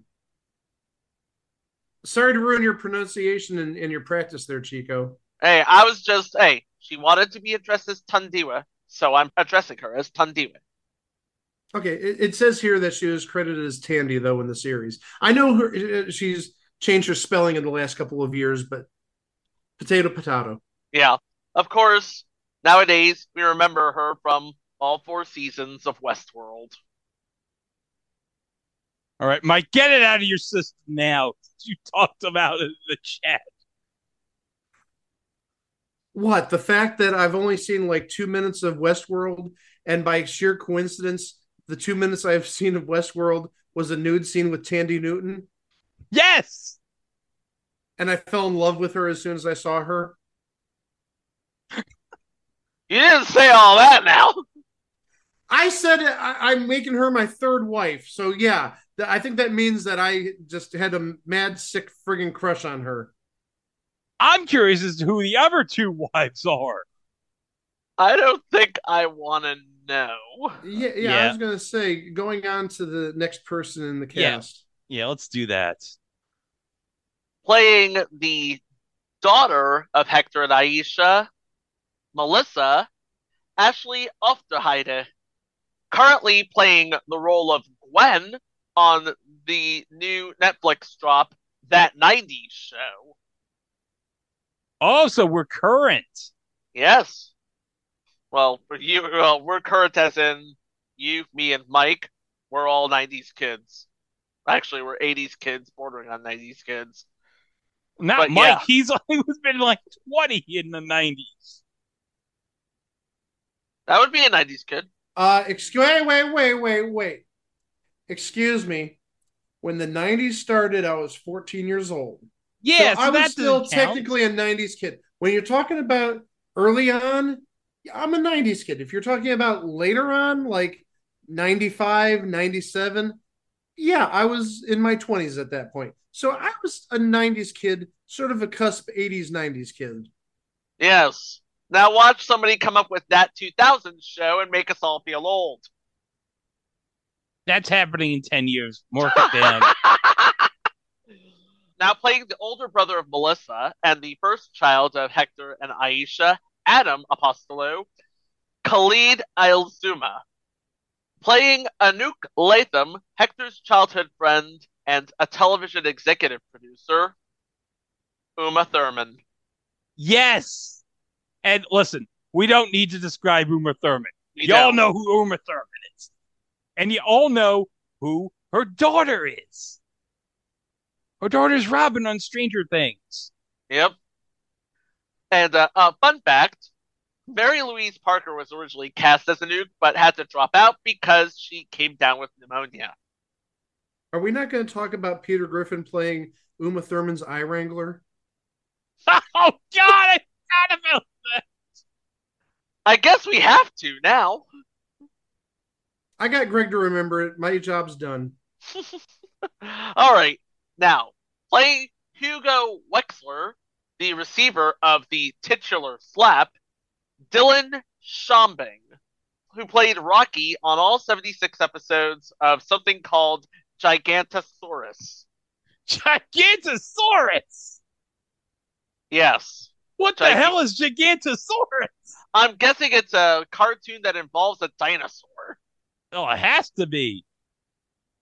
But if you are above cartoons, first of all, the hell's wrong with you? And second of all, he played 32 episodes worth of Charlie on The Girlfriend's Guide to Divorce. Okay, you're talking about Gigantosaurus. Yes, It was on Disney Junior. That explains it. Yeah, that explains it. Playing his parents, Rosie and Gary Wexler, the mother is played by Melissa George, who played the same role in the original Australian version. Father Gary is played by Thomas Sadoski, who is known for his role as Don Keefer in The Newsroom and Matt Short in Life in Pieces.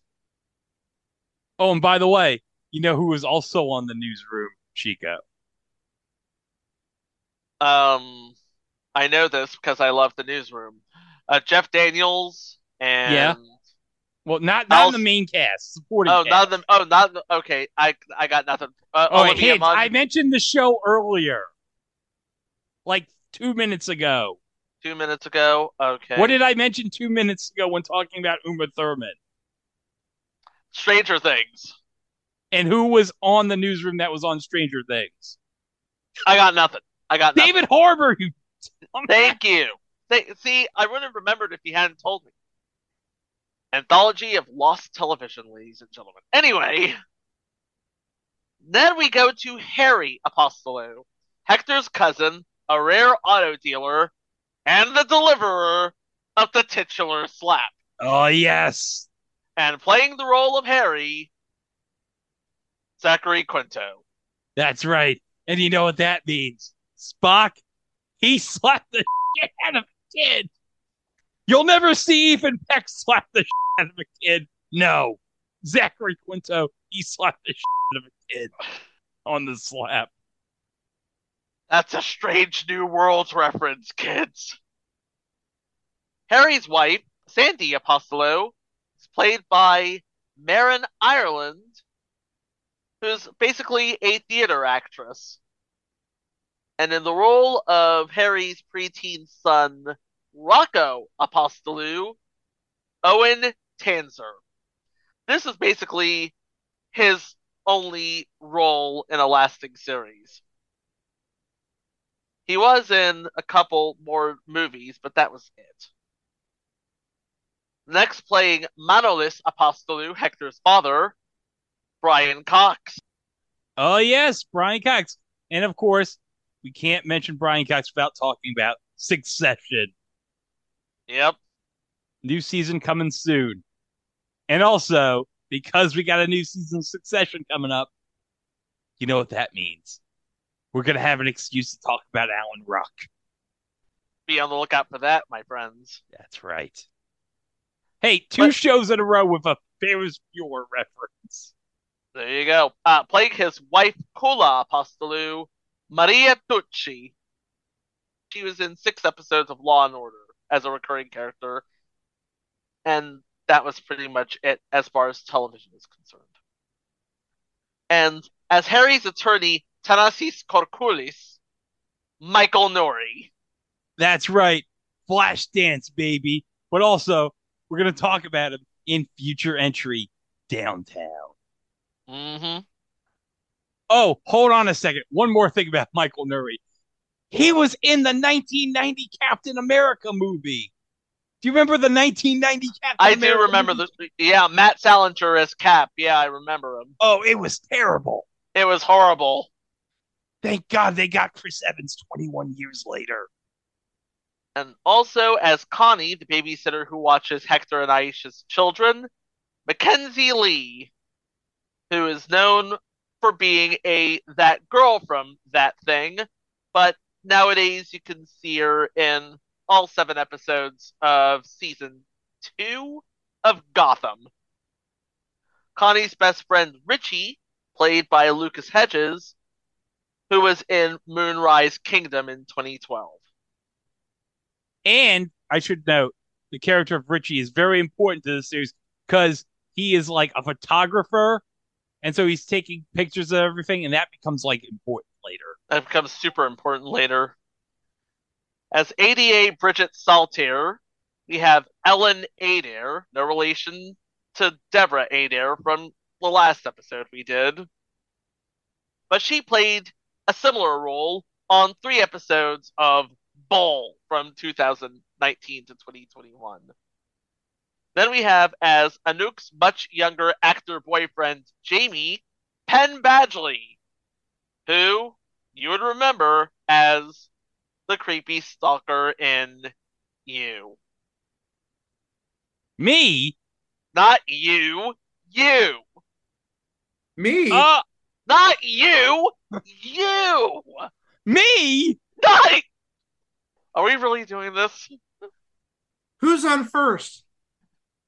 Playing Richie's mother, Fiona, Molly Price, known as Faith Yokas in Third Watch. And Anouk's mother, Virginia Latham, played by Blythe Danner. Oh, that's right. Yeah. Yep. And you all know, yeah, she's Gwyneth Paltrow's mommy. She's kind of a big deal. Yeah. And her husband created St. Elsewhere. And The White And- Shadow. And the White Shadow. And tying this all together, the narrator. Oh, the narrator. Who they get as the narrator? Victor Garber. Wait, hold on. You mean the same Victor Garber who was the star of the CBS sitcom in the mid 80s? I had three wives? Yes. Wow. He was also an alias. That's right. And he was That's a, in that's a hell of a jump, by the way. Oh yeah, from I had three wives to Eos. But let's not forget he was in Titanic. Yes, where he had to affect the Scottish accent. Don't bury the lead though. He was on I Had Three Wives. Okay, so now that you know all of the players, we're going to go through the entire story, all eight points of view, all eight episodes. Okay, good. All right, y'all ready? Yeah. Episode 1 Hector. On his 40th birthday, Hector, an assistant deputy commissioner, struggles with getting older, advancement at his job, and his attraction to his teenage babysitter, Connie, who works at his wife's medical clinic. During his birthday party with family and friends, his cousin Harry slaps Hugo, another couple's out of control child, for misbehaving, causing an impact on everyone's lives moving forward. Now let me be clear here. The reason that Harry slaps Hugo is because he will not put down the wiffle ball bat down. And it's not just like a normal wiffle ball bat. No, he's playing wiffle ball with a normal baseball bat, which is stupid. Why would you Why- do that? Why would you do that? And he's just being a complete jerk. So he just slaps them for being a jerk.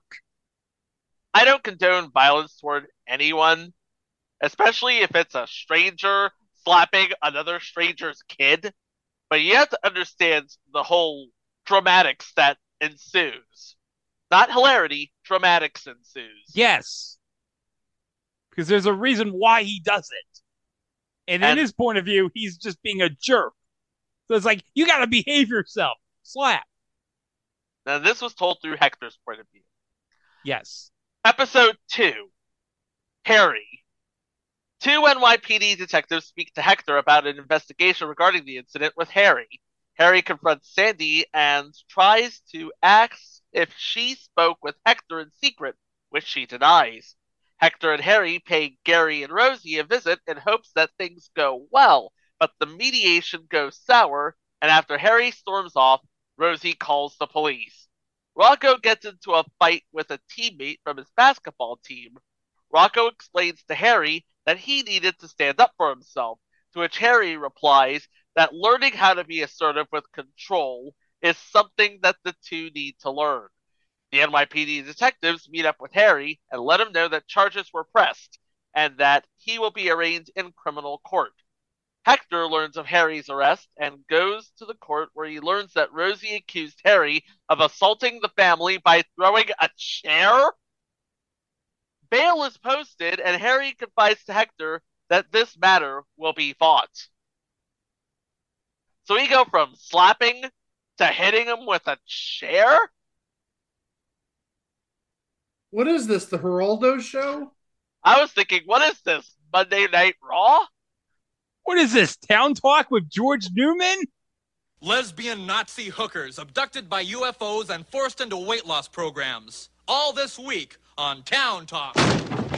One thing I want to add about this episode, and actually three other episodes, so half of the eight total episodes, this was directed by Ken Olin, who you might remember from 30 something. Yes, quite the director in his own right. Episode 3 Anouk. Anouk, Aisha, and Rosie discuss Harry's arrest. Rosie is happy about it, but Anouk suggests she drop the lawsuit. Rosie insinuates that Anouk is saying this because she doesn't have children, which causes Anouk to visit her mother, Virginia. After seeing Jamie perform at a nightclub, Anouk vomits in the bathroom and realizes she's pregnant. Uh oh. Uh-oh. Greg put a certain amount of enthusiasm into that one. That was one of his better uh-ohs. Yeah. At dinner with Virginia, Anouk and Jamie learn that she is selling Anouk's home in order to move to Scotland, which upsets Anouk. The next day, Anouk breaks up with Jamie and contemplates having an abortion. Aisha tries to talk her out of it. Anouk learns Virginia has brain cancer and plans to visit a treatment center in Edinburgh, hence her plans to move to Scotland. Anouk confirms her pregnancy to Virginia and reconciles with Jamie. So, to review, Hector just saw his cousin at his birthday party slap a kid. And Harry defends himself from a trumped up charge of hitting somebody with a folding chair. And now Anouk is pregnant, and her mother has brain cancer, which she's seeking treatment for in Scotland. This is completely bad insane. We're not even halfway through the show, kids. Episode 4 Manolis. Manolis is disturbed by the events going on with his family and tries to resolve the situation. Rosie, Gary, and Aisha meet with the district attorney, who bluntly tells them that they don't have a case unless they can prove Harry has a longer history of being violent. Aisha looks very upset and stops talking. Hector is aghast at a sleazy but effective attorney who earns Harry's trust in business with his plan to ruin Rosie and Gary by revealing details of what they're really like. Later, when Manolis asks her for help in getting the case against Harry dismissed, Aisha tells him that several years ago she treated Harry's wife Sandy after she came in with severe bruising to her face. Manolis confronts Harry, who denies ever hitting Sandy, but hints that they did have other confrontations that could have resulted in injuries. Manolis and his wife reflect on how to let their children handle events now that they're adults, and reunites with his oldest and best friend. So now Manolis is reuniting with his friend, and he and his wife are wondering how to just let their children handle this now that they're adults. Now we're halfway through the series. Episode 5 Connie.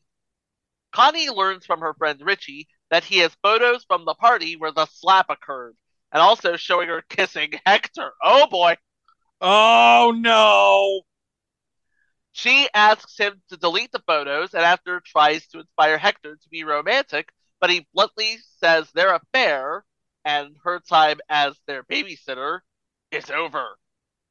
A hurt Connie meets up with the boyfriend of her late, wild absentee father, Malcolm, and learns about his irresponsible lifestyle. Meanwhile, the prosecutor and family of Hugo appear in a conference with the defendant Harry and his attorney, with the judge mediating.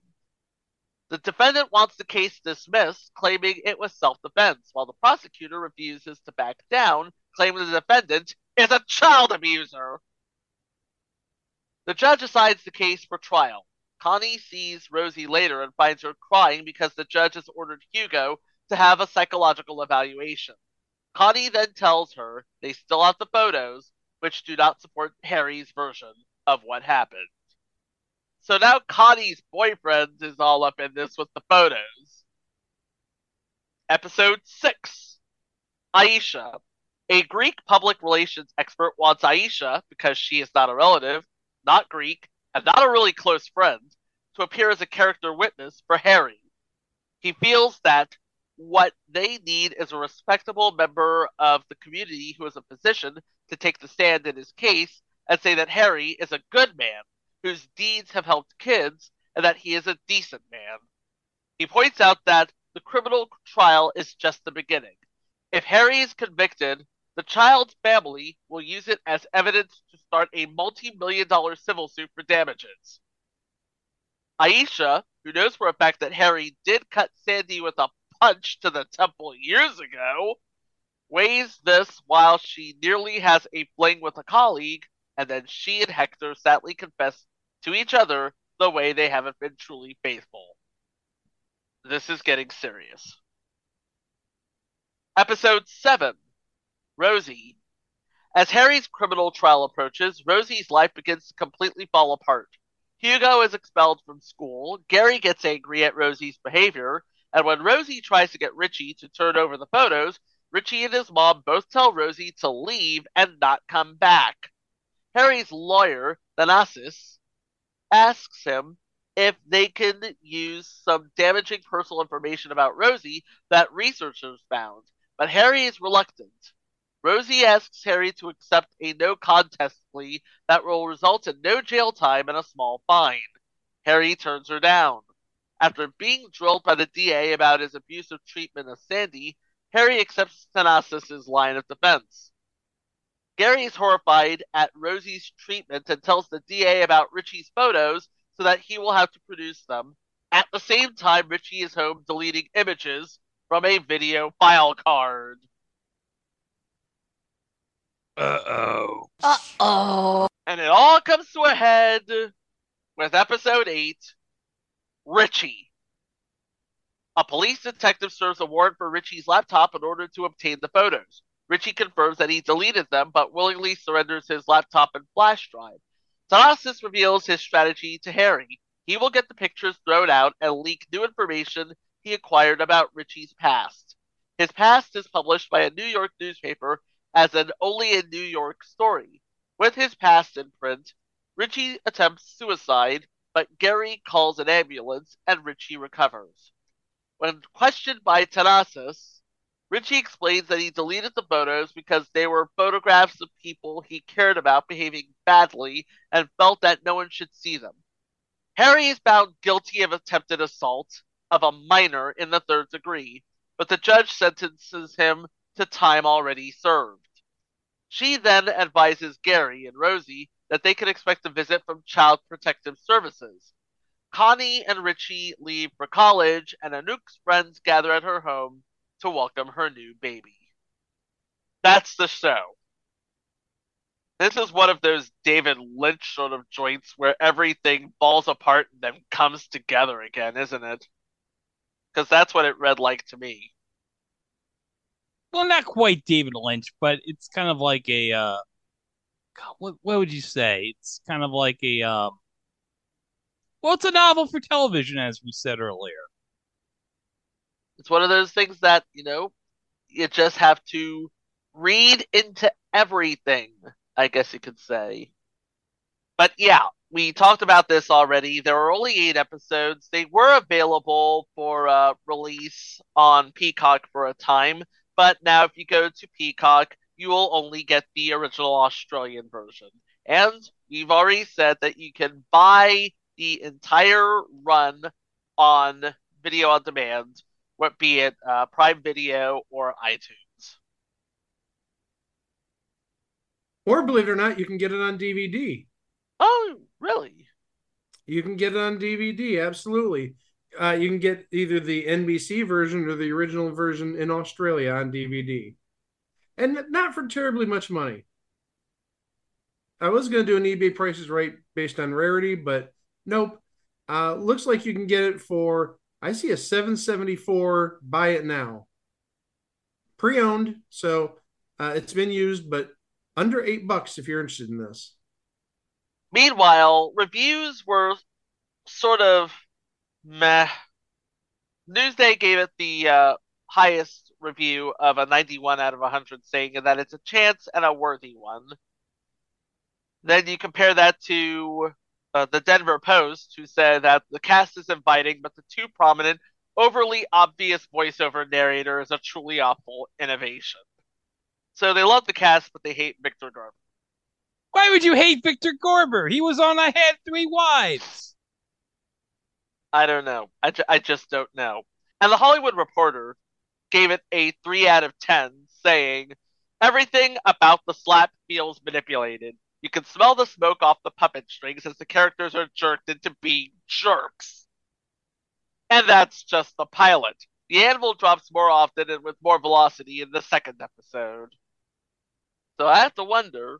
Now, obviously, evidence points into the direction that this was always meant to be a temporary TV show, a miniseries, a novel for television, if you will. But the premiere launched with a rating of 5 million viewers watching. Then it sort of went down until it hit about 3 million for the finale. The show aired at 8 o'clock on a Thursday, which is time that's usually reserved for, oh, this will do it, Grey's Anatomy on ABC. Oh yeah, that's it. And, and, The Big Bang Theory and Mom on CBS. Oh yeah. Well, that'll definitely do it. And unfortunately, I do not know what aired on Fox because TV Tango does not have that information. Oh, wait. It was American Idol. Oh yeah, it's the dying days of American Idol on Fox, but still American Idol. Uh huh. So, yeah. American Idol, Big Bang, and Grey's Anatomy. Bing, bang, boom. Against those three, you didn't have a chance even if you did want to make another season. But perhaps it's for the best that another season didn't happen. Because this show sort of read to me like the American version of Broadchurch, in which you have a conflict and you have a resolution, and anything else would just try and stretch the premise thin. Of course, they renewed Broadchurch for a second season, and we saw that bear out. By the way, we will be covering the American version of Broadchurch later this year. Not saying when, but it will coincide with a big anniversary. Just saying. And if you know who was on the show, yeah, it's pretty obvious. Yeah. Thoughts, guys? I really wonder how they do a second season just because, again, the original Australian version was an eight episode miniseries. Yeah, are they going to go on uh, talking about uh, the the birth of the child or the the child's uh, younger years that was born in the final episode? I, I I don't know where they could go with that. Really don't. So I just wonder if a a second season just was never going to happen. If this essentially was a series, which really was just a veiled miniseries, if that makes any sense. That totally makes sense. Well, after the slap, okay, as I said, all anybody remembers this for is like the slap. And that's it. I mean, where else can you go after that? Well, you see one couple's pursuit of justice, and you see one family falling apart. You know what? The question is right there, Greg. Where do you go from this? So, yeah, I guess they saw that in Australia they took the story as, as long as it could go and decided here in America to go the same route. This would sort of set the table for other novels for television to come out. I remember this would be maybe uh, three or four years before the next big novel for television aired, which would be Netflix's 13 Reasons Why. Of course, they made the full mistake of renewing the show for subsequent seasons. If you're going to do a novel for television, this is the way to do it. So, what else can we say except The slap. It was remembered for one thing. That. And it was a thing on TV. And you know what? I bet you back in 2015, Will Smith was probably watching that, seeing Zachary Quinto slap that kid and thought, you know what? I'm gonna keep this in the back of my mind when I'll need this one day. That's horrible, Greg. It's funny, but it's horrible. I gotta agree with Chico. I'm sorry. On both counts. yeah. And if you're listening to that, um, I just want to apologize on Greg's behalf. He didn't know what he was talking about. Well, while Greg goes to rinse his mouth out with soap for saying what he just said, bad Greg, you can go to our website at itwasathingontv.com where we have our episodes 349 previous episodes plus all the mini shows plus all the live shows all the stuff that we've done is right there and uh, don't forget on socials we're at it was a thing on tv on instagram on twitter. But facebook well unfortunately on facebook we made mark zuckerberg just a little mad and he slapped us so hard we added a podcast at the end of the name. So it's at it was a thing on tv podcast on facebook. And on youtube we don't want you to ring that bell. We want you to slap that bell to stay up to date with all the happenings on youtube Yeah, because not only do we have all of our episodes on YouTube, but now we're starting themed playlists on YouTube. Yep. You can take Yeah. uh, all of your favorite episodes that have a singular theme, play them on YouTube, play them in the background while you watch other forgotten television series. Yeah, I already have like a football related playlist for the Super Bowl that just passed. By the way, we're recording this two days before the Super Bowl, so to cover our bases, congratulations to the Kansas City Chiefs. Yeah. Way to win that Vince Lombardi trophy, Patrick Mahomes. Way to win that Vince Lombardi trophy, Travis Kelce. okay can we just agree that ultimately the biggest winner of all is going to be fox Yes. they're getting all the advertising money so they win in the end All that ad money and season two of Next Level Chef. But before we get to next Hold on. week- Hold, Hold on. Before we go on for next week, can I just say next level chef? That's basically finders keepers with cooking and Gordon Ramsay. I was thinking more along the lines of Funhouse, but yes. But it's in a giant house. Yes. Okay. Now next week. Okay. Next week, we have, for our very first time, we are paying tribute to Black History Month with two episodes, both of which are legendary in the uh, African American television diaspora. But before that, we have one more mini set. What happens when you have a gold dollar coin that you want to get the word out of? Who are you gonna call? You're gonna call the father of our country, of course, George Washington. Yeah. But who's gonna voice George Washington? Who is okay?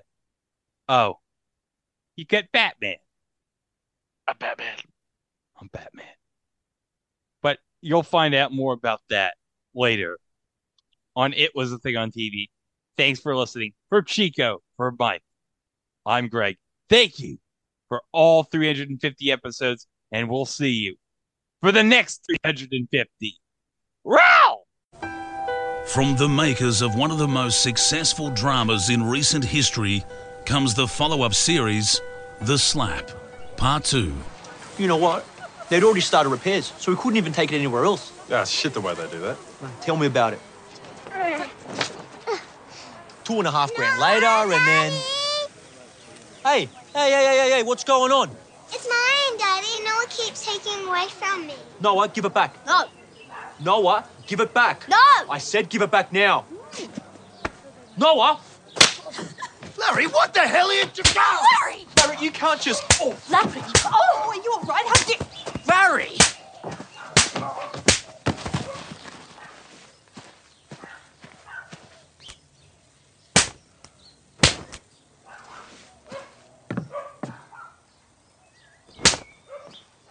Righto, righto. What's going on here? Oh, sir, I'm arrested. Oh, oh. Oh, arrest. Oh.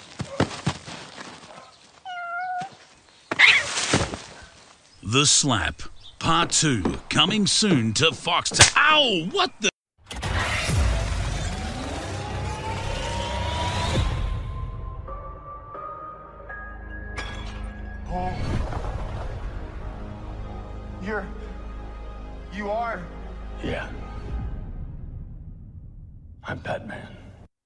Said it. He said it. He said the line, y'all. He said He it. He said the line. He yeah. said it. Yeah. Yeah. All right. It's showtime. It's showtime. Minisode 25, Submission 1440. The Golden Dollar commercials from 2000.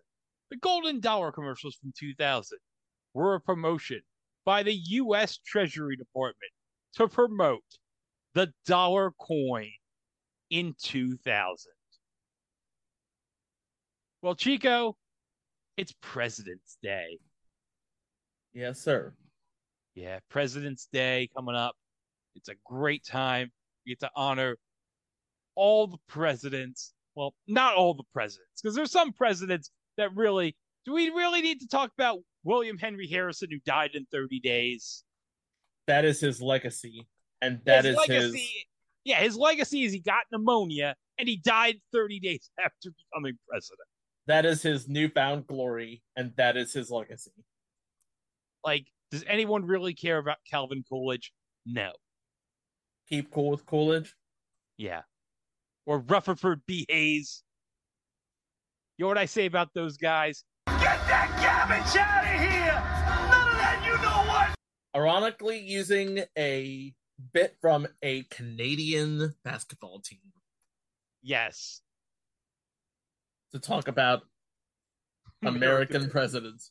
We are the lackluster presidents. You won't find our faces on dollars or cents. Oh yeah, the classic Simpsons bit with the mediocre presidents. We're not here to talk about that. We're here to talk about the dollar coin. which also did not have a president on it. But before we talk about the dollar coin, we should probably go over a very brief history of the dollar as a coin. Now, if I'm not mistaken, coins predate paper money. Okay, well, I'm on Truth by Consensus Wikipedia, and it's got the history of the dollar coin right here. So, according to Truth by Consensus Wikipedia, the dollar coin was first minted in the U.S. in 1794. you know, they had the dollar as gold, as silver, and as also base metal. However, base metal dollar coins minted from 1971 onwards, you're talking about the uh you're talking about the Susan B. Anthony dollars, the Eisenhower dollars, the American Silver Eagle dollars, and the Sacagawea dollars. They did not circulate as widely as other forms of currency because the corresponding dollar bills, the paper money, as it were, continue to be circulated. Yes. Although, I should note, though, in one of my former places of employment, I used to work nearby like a ice cream machine, and like sometimes you inserted like a five dollar bill in it for the change, like instead of like quarters, because that would make no sense to get like eight or nine quarters or whatever. They would give you dollar coins. They would give you dollar coins. Yes.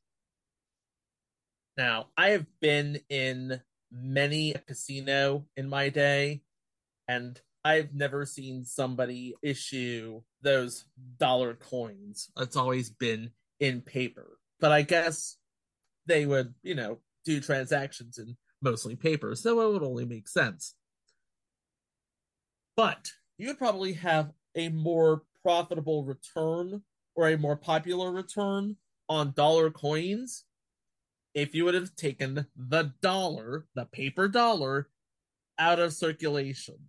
However, and this is according to Truth by Consensus Wikipedia, dollar coins around the world have largely succeeded because of a removal or a lack of corresponding paper issues, whereas the US government has taken no action to remove the paper dollar bill.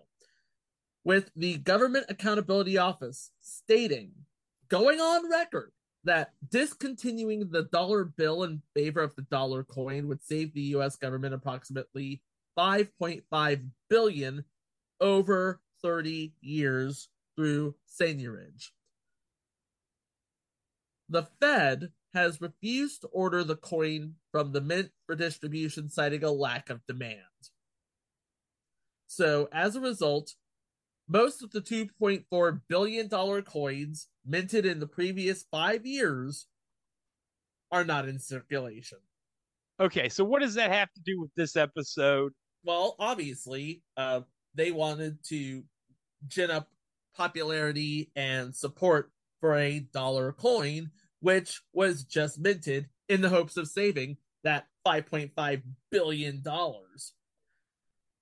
So, who do they get to chin up support than the father of our country himself, George Washington? Yeah. Who would have been the ideal spokesman for the dollar coin if he wasn't so dead. And considering this is the new golden dollar coin with Sacagawea, or as Tom Bergeron once said on Hollywood Squares, Sakajawa, and I have the clip, I'll play it right here. Ben Stein, Ben for the for the win. All right, Ben, if you were on the Lewis and Clark expedition and asked a 16-year-old girl named Sakajawa why she was there. Sacagawea. Sacagawea. Sacagawea. You know, come to think of it. That's right. It's a Starbucks. No, it's not. Ask the question. Where are you from? Sakajawa is in the pay-per-view version of Star Wars, but that's another thing. Good job, Tom. Good effort. Good job. So we got George Washington back from the dead to promote this coin. But who's going to provide the voice of George Washington for this commercial? Who sounds presidential enough in 2000? I don't know. I don't know of anybody who sounds like a president in 2000. Hell, the president we elected in 2000 didn't sound presidential enough. No. I know the human being and fish can coexist peacefully. Say what you will about George W. Bush. And there's a lot of things we can say about George W. Bush. But at least he found something he was good at later in his life. He's quite the painter. Who do you get to sound at least presidential? You can't count on Peter Optimus Prime Cullen or Frank Megatron Welker or Mel Blanc, who is equally dead. So you need somebody who sounds both ancient and also current. Ancient, current. We can get a guy who played an undead bio exorcist. Oh, that's right. You could get Batman. A Batman. Yes, Michael Keaton. So they got Michael Keaton to voice George Washington to hype the crap out of this dollar coin. All right, so let's go. We got two of these. They made two of these commercials. The U.S. Mint wanted everyone to get hyped for this dollar coin. So let's hear these commercials. Okay, so I'm not on the new golden dollar coin. That's cool with me. I've got places to go and I've got people to meet. Anyway, the new coin is perfectly all right without me. In fact, I use it everywhere. Thanks.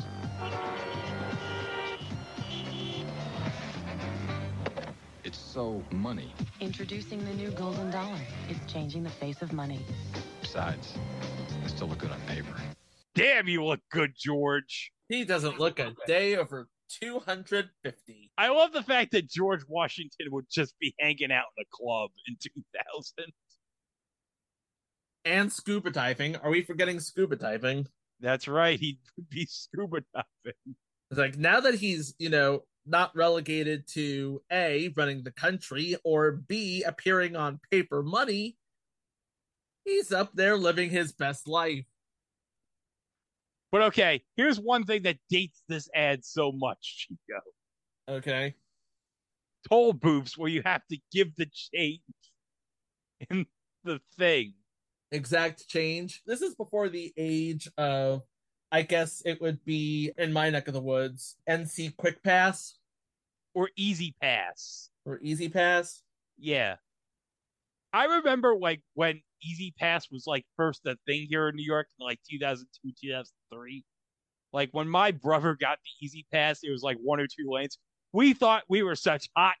like, ooh, look at us. We got Easy Pass. We don't have to go through these lines. yeah, then everybody got E-ZPass. Now how you gonna act? Yeah, now everybody has Easy Pass. I don't even think there's anybody manning a toll booth anymore.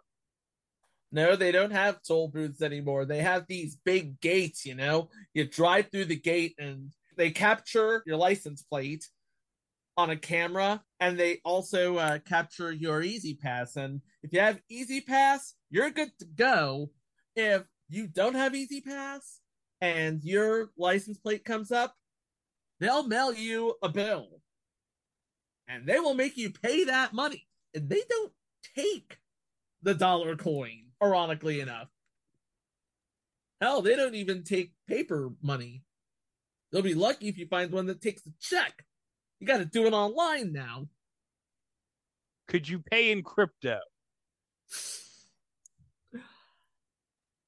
That is a good question.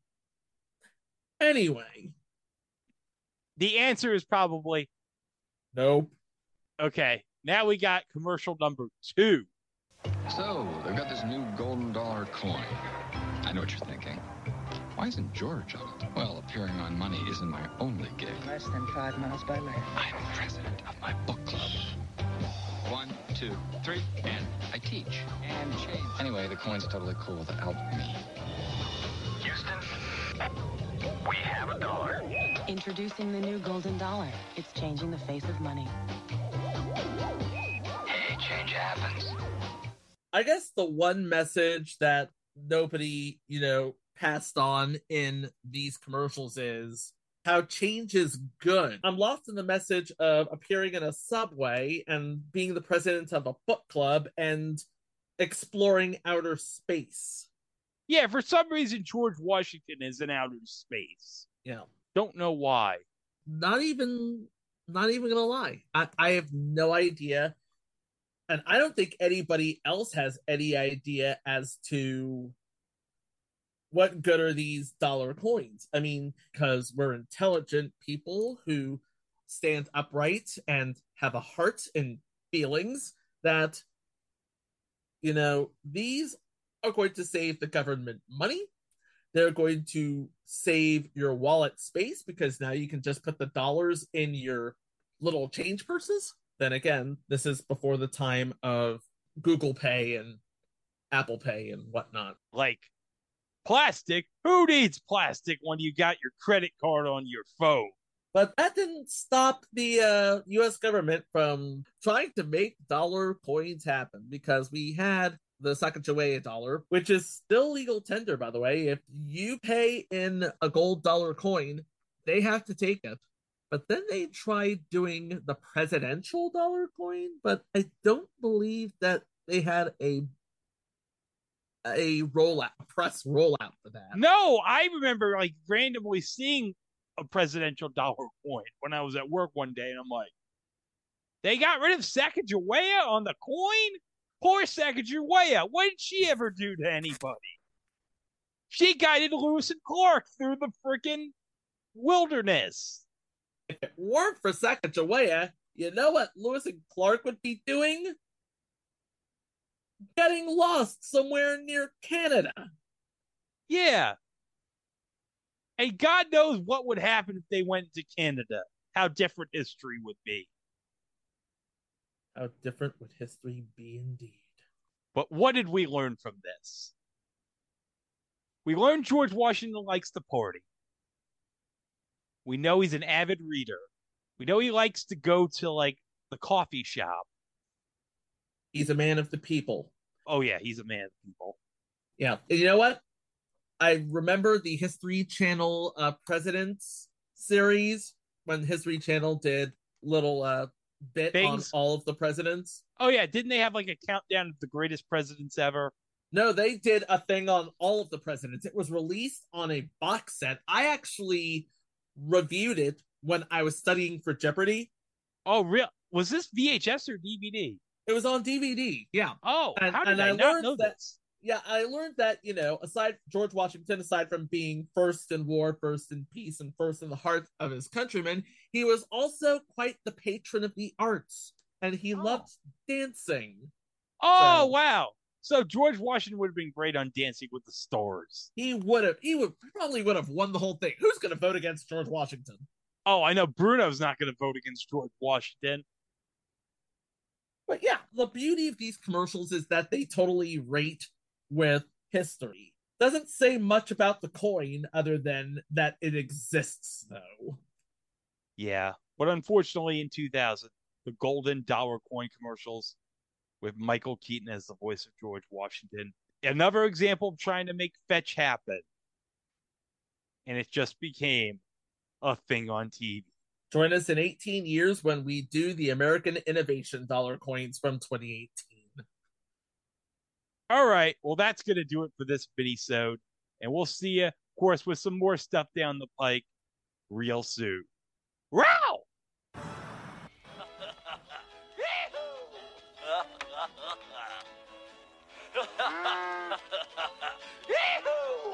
Having trouble with a living? You tired of having your home space violated? You want to get rid of them pesky living critters once and for all? Well, come on down and see me, folks, because I'm the Afterlife's leading bio-exorcist. Yes, sir. Come on down here, and I want to tell you, I'll do anything. I'll scare them real bad. The point is, folks, I'm going to do anything to get your business. Hell, I'll possess myself if I gotta. Wow! Yo, I got demons running all through me. All through me. Come on down here and see it. And hey, hey, Jack, now, you get a free demon possession with every exorcism. Ah, you can't beat that, can you? Now bring a little parts down here. Hell, we got plenty of snakes and lizards for 'em to play with. There's no problem with that at all. So, say it once, say it twice, third time's a charm. And remember, I'll eat anything you want me to eat. I'll swallow anything you want me to swallow. So come on down now. Chew on a dog. Oh! Sorry, Greg, he does a better howl than you did. Oh, well. I'm sorry, Beetlejuice, because as we all know, Beetlejuice does it much better than me. Oh, crap, I said it twice! Say it one more time. Say it one more time. Say it one more time. Nope.